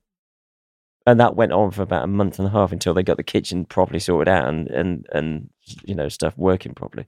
But even now, I talk to my friends over there, and this is about the same. Maybe maybe you get two or three lumps of chicken now, but nothing much has changed. I mean, you, they're running it on a budget, a shoestring. So were the gang members able to get the weapons and the drugs flowing again? It took them a little while, um, but they did. Yeah, within about a month and a half, two months. I remember when I turned up on this wing, they had phoned Blackberries in there because I remember the police raided the wing on about the third day I, that I was there. Came in all armed to the teeth. Like, yeah, and they were, even they were wondering why I was on that wing. the only foreigner, gringo. What are you doing here? The God drug, knows. even in Supermax prison, the drugs will flow. It cannot be stopped because Yeah. there's so much money in the black market. That's why it should be all be legalized. Yeah, it definitely should be legalized. That's the only way they're going to sort the, all these problems out. So, did you have cellmates then in Supermax? No, not in there. No. You got your own cell. Yeah. Did that feel a bit more relaxing? Uh, well, I mean, it, it's, no, not really, because this was this was in December, bearing in mind. So we're, we're waiting for our Christmas turkey to come from the embassy because we used to get a turkey every Christmas. There was no turkey that year. Turkey was cancelled. Turkey flew off. Yeah. There were no Christmas presents, no visits. I didn't even hear from my family that year. That was the only year, actually, the only only occasion that I ever contemplated suicide was Christmas Eve that year. It was so traumatic that you know, in a cell with nothing, with no food, we got locked up early. There was no Christmas dinner or uh, nothing like that, and it was yeah for about a couple of minutes that because it's something I would just never do. Did you contemplate the method? There weren't many options. it would have been probably yeah, bed sheets and uh, bars, I guess. Yeah. About the only one. So you said all the beefs were squashed. These characters' conflicts must have arisen at some point between mean, them or when- between when them and you. I say the beefs were quashed, but when I saw this one particular the the boss from that wing, that it caused me a lot of grief. I, I did. Me and him did look at each other and, and say, "Yeah, your day's gonna come." I mean, I said to him, "You know, bear in mind, I'm going back to Britain, my friend, and I know the boss of the Choneros, and your name is on my list because you know you caused my life to be hell for a bit, and you were responsible for some of my friends ending up dead. You know, you wait till I get back to Britain and have funds, and I can send for a hitman for you. Trust, is coming. I know about La Lista. You don't La want to be Lista. on La Lista, do you? That's my la Lista. so, did anyone make any moves against you? Uh, in there, no, not on that particular wing. Um, I got moved. Something did happen. I can't remember though. Uh, yeah, I, yeah. I mean, that many things have happened. I remember something happening, but I can't remember exactly what now. It's just something's ringing in the back of my head. Perhaps, perhaps it will come back to you. yeah, maybe another time. Um, did then? Okay, so how long are you in there for, and where did you move to next? So that was the last prison that I was in. Uh, I spent about a year in there before I got repatriated. Uh, I mean, things got gradually better. I, I ended up on a on a wing for foreigners in there after about six months. Took a while to get there, but uh, so that was okay. That was pretty good because all my mates ended up on there as well from the old prisons that I'd been separated from. That must have been gravy after coming out of the hellhole. Yeah, it was quite good.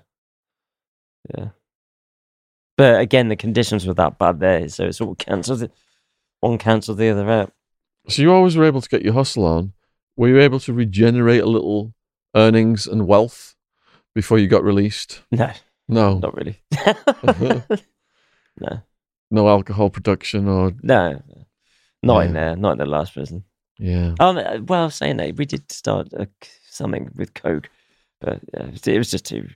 I didn't want to ruin the repatriation and stuff like that. I thought, Yeah. well, you know, end up getting nicked for something how, or end up in a fight and end up killing someone. It's not going to be good. How did you pass your time as things calmed down? Just playing it. Oh, I, I'm. Yeah, I, I was. I'm pretty good at drawing, so I ended up uh, doing portraits for people. Mm. Ended up doing one for the prison director, the new prison director, and uh, yeah, doing loads of artwork and stuff. People like to send portraits of the girlfriends and stuff, don't they? Yeah, well, I mean, it was more I was doing portraits of the inmates to give While to he sat families. Yeah, they didn't come and all these you. guys coming in scarred like machete wounds. No one came and gave you a picture of the girlfriend and said, "Can you do this?" Off- Uh, off- a off the couple of them, but I was pretty wary about doing them just in case I didn't do it well enough. Oh man, imagine gave her like a fucking hook nose or something. yeah. Shit. so, as you're getting close to your release date, then do you know when you're going to get out? No, this is a big problem in Ecuador. The, I mean, that was the main problem. There, there was no release date there. Yeah. If you didn't have money, I mean, I'm talking to friends over there at the moment who, a good friend of mine who's part of the Sinaloa cartel, you know, Mm. El Chapo Guzman, is one of his uh, one of his capos Mm. uh, called Rigo Rigo Villa. He is still in prison. He's been there ten years. He's trying to get out at the moment, and um, he, yeah, I'm trying to help him as best I can with funds to pay the lawyer, to pay the judge, to pay everyone Yeah. and if you don't pay, you don't get out, basically. Are you able to speak to Rigo by phone? Yeah, yeah. That was one of the guys I was worried about in the prison uh, massacre. And uh, I got, yeah, I contacted him yesterday. He's okay. So, what was his um, position in Chapo's organization? He was a say? capo. He was a capo. They, they got caught in Ecuador. They were, uh, in fact, the pilot is now dead. You know, I was really good friends with Topo, El Topo, which is the mole. Yeah. he- he's had songs written about him and stuff. Uh, they would fly into Ecuador in a Cessna, and they had uh, some military paid off in Ecuador who would bring the coke a ton at a time. The Cessna would land on a road; they'd have the road locked off, so Topo would land in his Cessna. They would chuck the bales of coke into into the back of the Cessna as quick as they could, like a ton, ton, ton at a bit. Cessna would spin around, take off, or no, probably just take off the same way, I suppose. Long road, uh, and fly up the co- you know up the coast back to Mexico, and then that would be then shipped on up to the states. So they'd be doing this probably once every couple of weeks. And on this occasion, Topo landed, but so did uh, the military. Turned up and forced the plane down with a helicopter. Helicopter landed on the wingtip of the plane, so it couldn't take off. Wow. Yeah, it was on the news over there. So he got his drugs got jacked by a bigger mafia. Yeah, basically. So so they all got arrested. Rigo was uh, the capo, so he got, uh, I- I guess, pretty high sentence. I don't know what he got sentenced to. 14, 16. And what are you trying to do to help him now? Just, you know, I, I send him a little bit of money every now and then for his uh, economy matter, like the canteen, prison canteen, and also his lawyer to try and push papers through to to get his parole, get get him out. So if he like if if you came back into the podcast and he called you on the phone and you put it on speakerphone, would that get him in trouble? No. Because we could like have a conversation with him on the air and have him tell his story through the phone. Yeah, I'll ask him. Okay, yeah, I'll check ask it him out. if he's up for But- it. but But, he doesn't absolutely- speak. He doesn't speak English. Oh, Remember, you habla español. Yeah, so you could translate it. Then. I could translate it. Yeah. It'll still be interesting, I think. yeah, yeah, yeah, yeah. Could do that. Has he got a limit on how long he can stay on the phone? Probably. I'll find out. I'll find Okay, out all yeah. this for you. Yeah, but make sure it will absolutely will not get him any trouble at all Yeah, because yeah, we do yeah. not want to piss off a capo in the Sinaloa cartel. No. Yeah. Uh, Topo, the the pilot, uh, ended up dead. He, he got shot out the uh, shot out of the sky by the Colombian military. doing a run. Really? He told me some crazy stories about taking off in the jungle. You know those jungle yeah. runways that they have down the side of a mountain with, you know, whatever in the back of the plane. And there's Topo flying along. He's, he loved his coke. He Yeah. would keep a top pocket full of coke. Topo, be flying along, sniffing coke, turn a coke in the back. He's a good guy, Topo. And he got shot down. Yeah. Oh my goodness. Honestly, like your story is just one of. It's like almost like the Grim Reaper is behind you, man. My a good friend of mine, Mark from Wales. Uh, hi, Mark. You know you are. Uh, you used to call me the Grim Re- Grim Peter, not The Grim Peter, yeah. Instead of the Grim Reaper, Grim Peter, because of the amount of friends, uh, my friends that have died. surrounded by death. Yeah. All my life it's been the same way. I've never heard a story of or anyone By the age of so twenty, I, by the age of twenty, I'd seen eight people die in front of me Eight people die from drug overdoses, heart attacks, car accidents. I all through my life, I've just had this trail of death behind me. I don't know why uh, my stepbrother killed himself and his cousin in the same month of November, the same year. Mm. I was the last person to see him alive. Just, just all through my life, I've had three girlfriends killed. Well, d- yeah, accidents. I hate to say, Jesus. All right, Yeah. so pretty bad. we're in the part of your story now where you're getting close to your release. Anything notable happen? Uh, well, I mean, I get repatriated back to Britain uh, to finish off. Did the last ten months in Wandsworth, where I met Let- Da- where I met David McMillan. Let's do your release. Let's do your repatriation story first. What's the procedure for that? Yeah, yeah. I was going to say that's what. Yeah, yeah, yeah. So, yeah, so the process takes bloody ages to go through, and they finally one day they just came to the wing and said, "Oh, uh, you need to, you're needed up in the offices." And I was like, "Is it? Am I getting? Is this the? Is this the? You know? Is this goodbye?" And it was. I got over to the offices and didn't take anything with me. Got there and they said, "Oh, you're getting repatriated." I was like, "Wow, really?"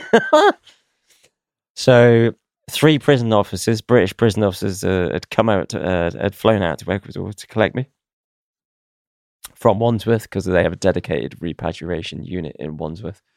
So they, uh, yeah, they bring prisoners back from all around the world. Are they armed?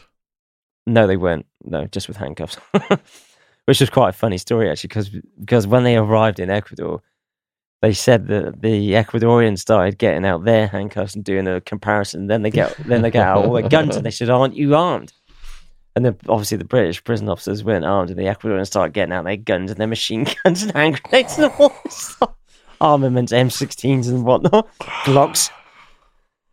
And the British prison officers just like, who the fuck are we transporting?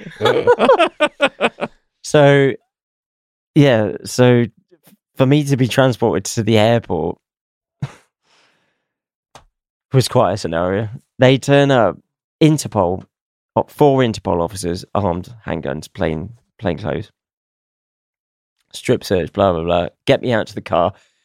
Front and back, there's a Jeep in front, a Jeep behind, with four armed military in each Jeep, all M16 up.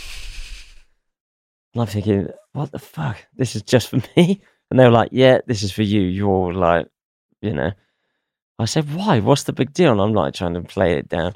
I and I thought, well, maybe it's because I tried to escape from Quito. So I start quizzing them. You know, on the way to the airport in the car, the Interpol officers, I'm saying, you know, what's the big deal? What's the what, what's with all the guns? They say, oh, don't you like it here? And I say, not, well, yeah, kind of, but not really. I'll be glad to be going home. And they laugh and they say, oh, uh, is that why you tried to escape then? And then the penny jobbers is just like, oh, that's what the security is for. You know, I thought because I wasn't really sure why I'd been transferred from Quito. It took a, you know, it took up until then to confirm that's that was what the reason was behind it. Or it was partly me trying to escape, and partly because I was up to no good in the prison and whatnot. So they were laughing and joking and saying, "Oh, you must not like it. You tried to escape from Quito." Blah, blah, blah.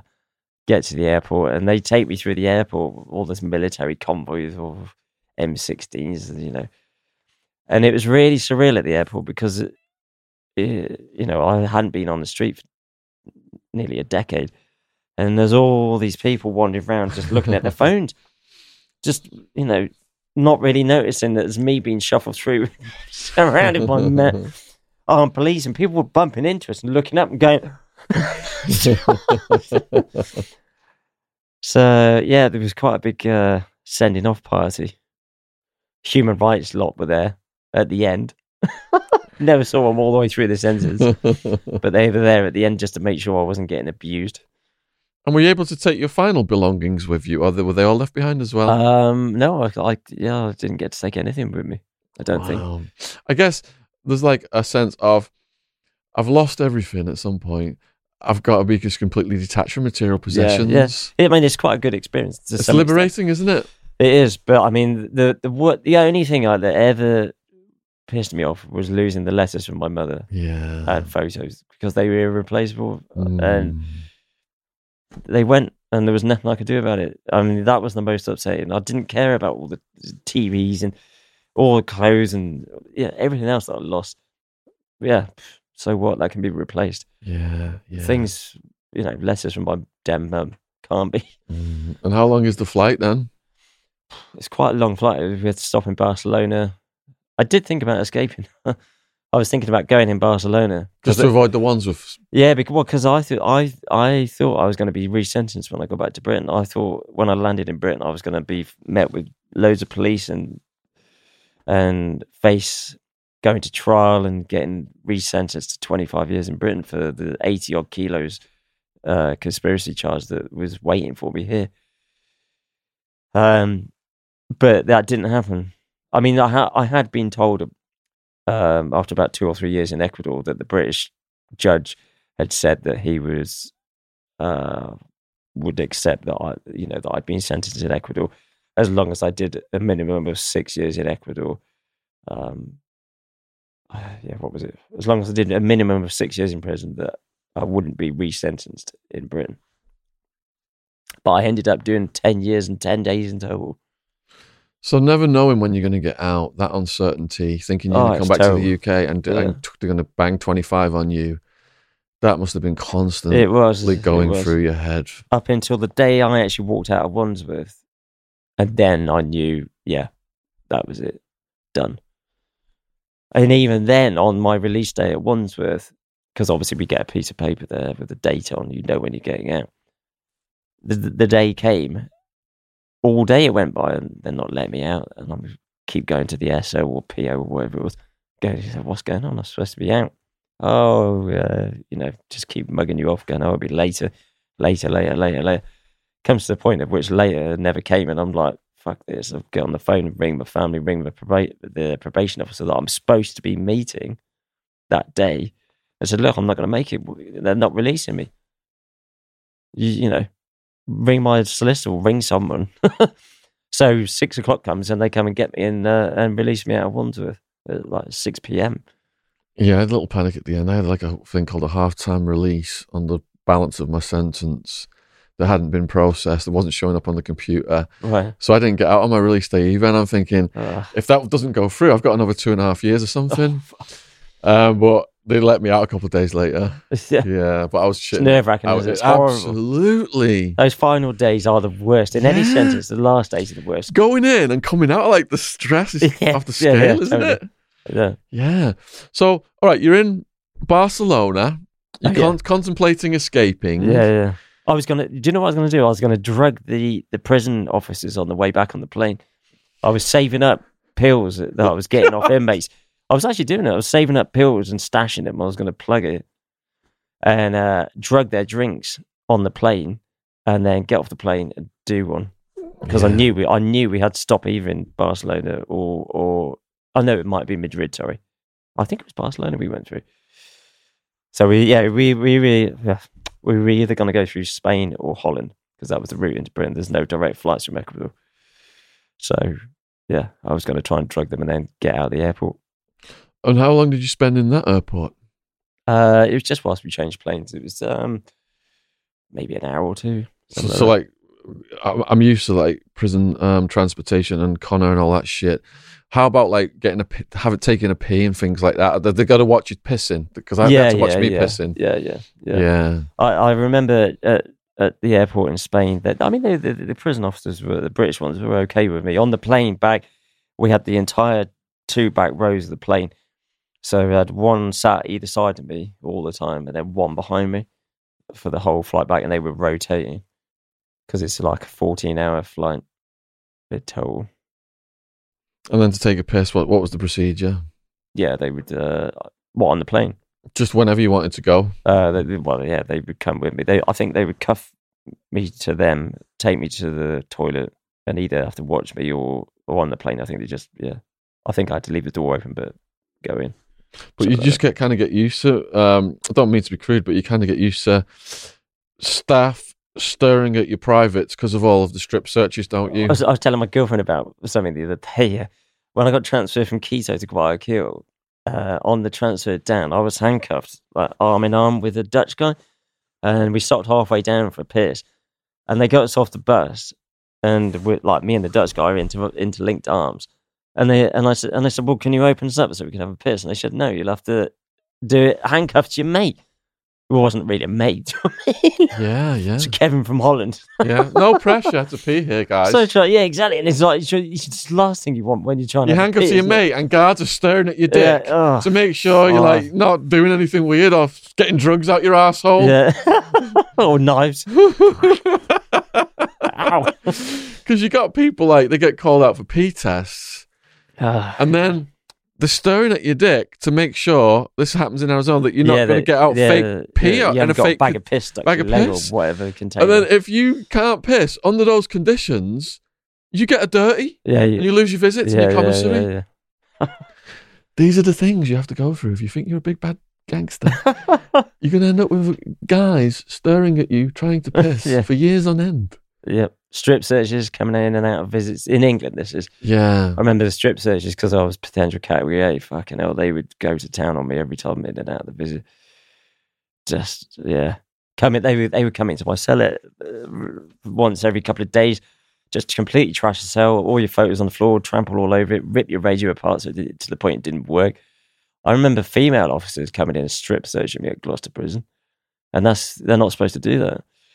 And uh, they would come in two at a time, door behind, like half shut, and make me strip, like just to harass you, de- you know, dehumanize you, fuck with your head and all that sort of shit. I was lucky because I was in Arizona prison after they had ruled the strip search known as the finger wave unconstitutional.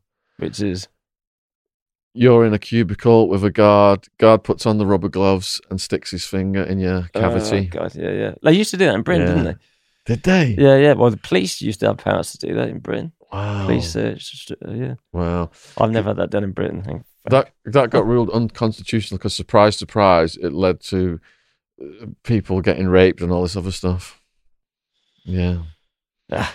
So what was the what's the strip search like in Wandsworth then?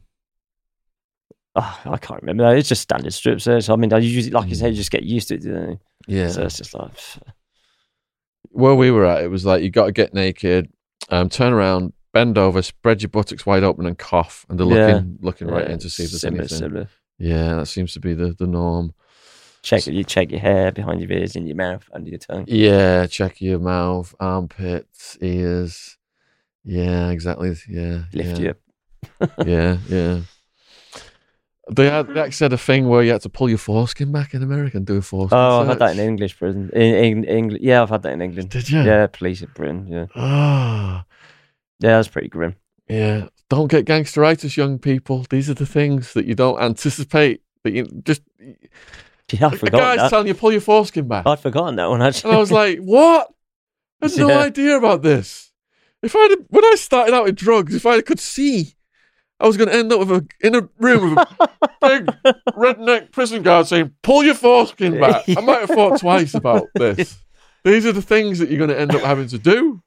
All your freedoms are gone. yeah, Your body is owned by the state. yeah. Her, Ma- Her Majesty's pleasure, HMP. Yeah, yeah, Ple- pleasure in the Queen, yeah. and that's how you're doing it. So, did Wandsworth seem quite easy oh, for you? Wandsworth was like a holiday camp to me. Yeah. I was so happy to be in Wandsworth. Mm. I got there. I remember that on the second day out on the exercise yard, wandering around, and there's some guy wandering around and crying, going, "Oh my god, Wandsworth's so bad. It's terrible. I can't handle it. I'm gonna kill myself." I was laughing. Yeah. I said, "You're, you've got to be joking." I said, "I, I I didn't even bother explaining, but I was just like, yeah, I can't be bothered to explain, but like, just, just shut the fuck up. Did- Really? Did the prisoners know your history? No, I mean, there was because there were a few other people that had been repatriated, uh, David included. Uh, that's where I met David, who was in Wandsworth. Uh, David McMillan, this is. Who's going to be here any minute? Yeah. Actually, Um, yeah, I mean, I could talk to them, and there was there was another English guy that had come back from Peru, actually, uh, from Oxford. I can't remember his name now, but uh, so I found him, and we could talk to each other about the experiences. that- you could relate. just- yeah, with the it's just trying to explain to people on, in an English prison what it was like. It was just, you know, unless they were actually sort of half they're actually interested and could understand and could comprehend. Otherwise, it was like, what's the point? Yeah, I was just happy to have running water, food three times a day, which was pretty substantial in a British prison, or even maybe more. And you could get stuff from the canteen and you could eat well. And you had a TV and it was in English. And the light you could turn on yourself and you could go out and have exercise and not get shot or stabbed. And just the fact that I wasn't going to get killed or end up dead was just nice. Did you find then that your adrenaline had just been going full tilt? Yeah. And then in Wandsworth, you started to settle yeah. a bit. Yeah. Yeah. Just slept for about a week. Did you? yeah. And how long then was your total Wandsworth stint? One thing that I found really, I don't know whether you got, you probably didn't get this, but coming back to Wandsworth, I didn't think I'd get that uh, culture shock, Mm. but I got it massively. I thought, you know, because I'm coming back to my own culture, I'm coming back to England, back to what I know, I'd be okay, but, but not at all. Came back and it was, uh, uh, when did I, I think it was November I got transferred in. So it was just prior to Christmas. And all the advertising was on TV. And so I was just being bombarded by adverts and full on Western con- consumerism, uh, consumerism and capitalism. And just seeing all the food wastage in, in Wandsworth, like half buckets of rice getting thrown in the bin and loads of wrapping. And whereas in Ecuador, every last thing gets used, every little last bit of food gets eaten. There's always someone that's hungry or someone will eat it, you know, whatever it is, even down to the bones. And I mean, it's everything. Excesses of the West. just can't explain that like Yeah. just everything gets used and there is Yeah. no excess packaging it just doesn't happen so seeing all this it was quite disturbing and I, it was actually quite upsetting and and very difficult to comprehend and also the seasons i still have not adjusted to the days getting lighter and darker because in ecuador you're on the equator it's 12 hours light 12 hours dark day in day out all year round Yet here, suddenly it's getting lighter and darker and hotter and colder and just yeah. Look at me where. I'm dressed. I still find it weird. Messes with your head. Yeah. Yeah, I was out the country for 17 years. So coming back, I didn't. Wow. I didn't do. How long um, did you do it over there? I did six, but I didn't transfer. So I just got straight deported. Right. okay. And then I was just like, my mum and dad and my sister were at the airport, and um, they took me for Indian food right away. Yeah. But because of the stuff that I had, that occasionally had dead rats in it and stuff, I couldn't eat it. Oof. Yeah. So we just got um, vegetarian options. I stay. I try. I, I I converted to the Hindu religion to get the vegetarian diet right, to yeah, play yeah. the system where I was at. Um, but yeah, adapting then, it was a trip. Like you see, like the wealth of the country from when I'd left. Yeah. Houses that my parents, the street, no longer had like a little car outside. They had like two or three cars outside. Yeah. and all the kids yeah. are going around with cell phones. Yeah, the whole society had changed, hasn't it? The Yeah, same for me so when I get at the whole society because you, you had all, like you say, all the cell phones, the everything. You- Yeah, you- suddenly all the pubs had closed. yeah. Everybody was on Facebook and and WhatsApp. And Mhm. when my sister first told me about WhatsApp, Yeah, yeah. I was like, "No, surely you mean what's up?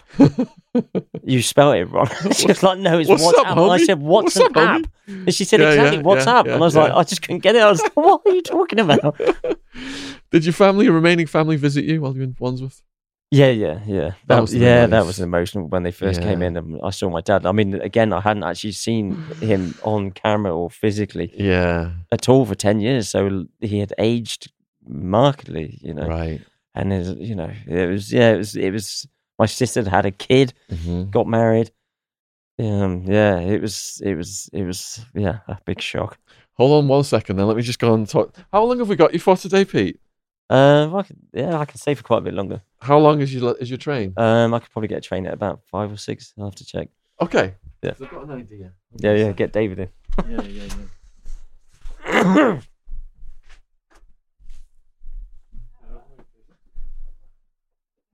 Are you, st- are you going to edit this part, or are you still rolling? Are you going to edit this part? Oh, you cut. Oh, right, yeah, yeah. Stand up, my ass. Gone to sleep. Ah! Um, Hi, David. okay. Okay. What? How you? Pete says he can stay for a few more hours. Okay. Yeah. Well, How you um, doing? how you doing? You doing good? Yeah, all right. Should we do a joint? Should we do a joint Yeah, yeah. one with you guys? Yeah, we should. I wanted to do a kind of trailer for you. And the gag is, is um, Peter and I are sitting there as though we're waiting for the man to come. Yeah. And like, we don't know each other. Yeah. And it's like that, that meeting you have like on the stairwell of the 10th floor of some council house. there, Where people sort of drift in and not Yeah, yeah. supposed to know each other. And, you know, where So you're gonna drift into this one? man? It would be, but the camera opens up, we're already there. Okay. Black. And then, I don't mean to the whole thing, but, and we're kind of buying each other off, uh, oh no, maybe you, you're already seated and I come along and sit down, mind if I take this chair? No, go ahead, you know, we don't know each other. And then wondering after a couple of minutes of embarrassed silence where he is, you know, we're the only person you know. I've got an idea then. All right. Right, we're gonna. Be sure he's never glasses. This is No, what. no, no, no, you've got psoriasis it's protective clothing. PPP. What's it called? PPI. PPI. You've killed someone. PPE. PPE. Right. I'm gonna close this one with Peter now, which is gonna take a couple of minutes. Yeah. And as I'm Just uh, mentioned as I'm as I'm clo- as I'm closing it, then towards the end of the closing it, you just drift into it, and I'll say there's going to be a part three coming. Okay. and then we'll film the part three So, after a little break. Lock three. Yeah, yeah, yeah. Yeah. Um, I mean, and what's the part three? You mean part three with Peter? No, no, no. Yeah, but, Oh, you, but yes. it'll be both you guys. Oh, okay. Yeah, Yeah, yeah, yeah, yeah, yeah. Okay, so let's finish. You, All you know. yeah, yeah, do that bit. What's the code word for um, David to come in then? I'll say um, Afghanistan, banana stand. I'll say that. I'll say Afghanistan, banana stand. Yeah, yeah.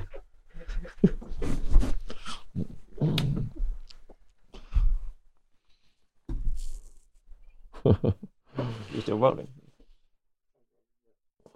Yeah, we got um that was two hours that. Surprised how quick it goes. Isn't it? Oh man. But you and David, it's like it just goes like that. Hardcore foreign prison experiences. bring bring me them all day long. Uh, Okay. show, show him the, uh, Yeah, we saw that for breakfast. Yeah, my, my, my idea is we're going to start. we'll start out the next one we're going to do together with us reacting to those videos. I've got a good cynical remark. Yeah, Oh, sure. sure you do. Get to see their knives. Oh, heads getting cut off and hearts beating and everything. Missing. Oh, was it? There- some of it's kind of ritualistic, you know, Yeah, there's a lot of satanic stuff going on. Yeah. Are we good? Yeah. Okay. Wow, Peter. So we're at two minutes in. We're going to round up Two this- hours. Two two hours. two seconds. Hold on. this. Let's start again. wow, Peter. So we're at two hours in. Yeah. Part two. Again, just absolutely mind blowing. The absolute depths of horror, depravity, medical experimentation. Finally, you know, coming home and thinking you're going to get 25 years on top of that, so you never actually knew when you were going to get out. Yeah, not just until the day I walked out of Wandsworth. the mind fuck, the uncertainty of not knowing when you get out is is horrendous. And then you end up in Wandsworth and you bumped into a guy who's been in trouble in Afghanistan, Banistan, apparently. All over the world. Um, Yeah, David. Oh, here he is. oh, here he is. Oh, David. Somebody How you doing? me- How are you? Somebody. See you for a.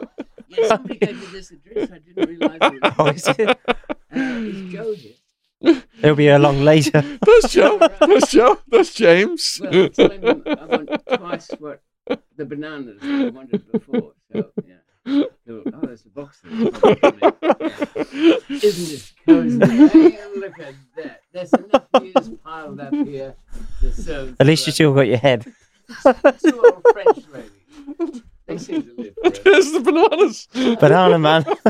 It's, it's been done enough, though. Yeah, well, actually, you just saw that shipment that just came into Tottenham the other day, didn't you? That was in Bananas. Oh, was it? that was from Colombia. That- I'm not saying that was my mate's, but uh, Yeah, yeah. not far off. No, but the the, um, the other ones that had some guavas and um, uh, what's the other? Mango? Oh, Yeah, I love a mango. Something like that. Papaya. Waitrose, maybe? Waitrose mango fingers. It was in some of them. I mean, they weren't all done. It was in some of them were uh, rubber and, and plastic. But that's the ones we were doing, rubber. Could you have your kinky sex parties delineate clearly between the recording sessions? This is PPE, David. What you on about. Protective. yeah, yeah. Just wait till you see my uh, coronavirus I thought it was something you're not mask. telling me. Where's my coronavirus mask? What else have you got in your bag? The government said. okay, here we The go. government said we have to wear a mask. People, it's just people are quite boring. these Here's the masks joke. Everybody's wearing.